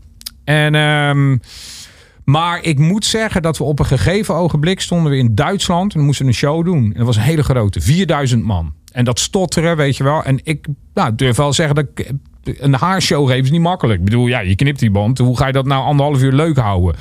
Dan moet je entertaining zijn. Dan moet je. En ik heb er echt in Japan eh, kippen naast aan doen. En weet ik wat. Ik improviseer alles bij elkaar. Maar ik zal je aan het lachen krijgen. Ik, dat is gewoon. Ik wil mensen ook echt entertainen zo'n avond.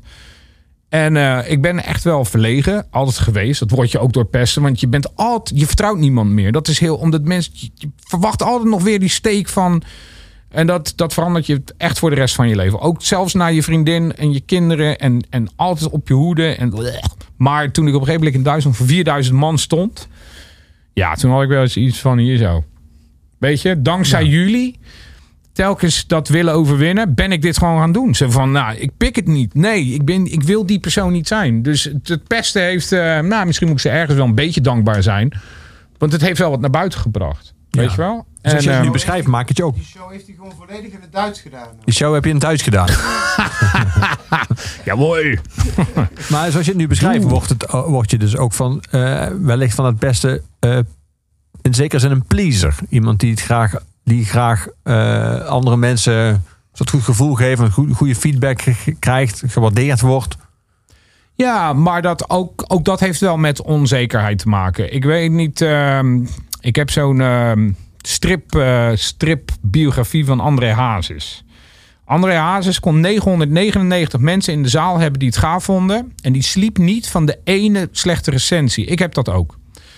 Ehm, dat vreet aan me. Als je bijvoorbeeld naar YouTube kijkt, dat is een vreselijk platform voor social media. We doen daar een hoop. En dan zeggen mensen zulke hatelijke dingen. Maar er staan letterlijk dus honderd opmerkingen die van wauw, gaaf, bedankt.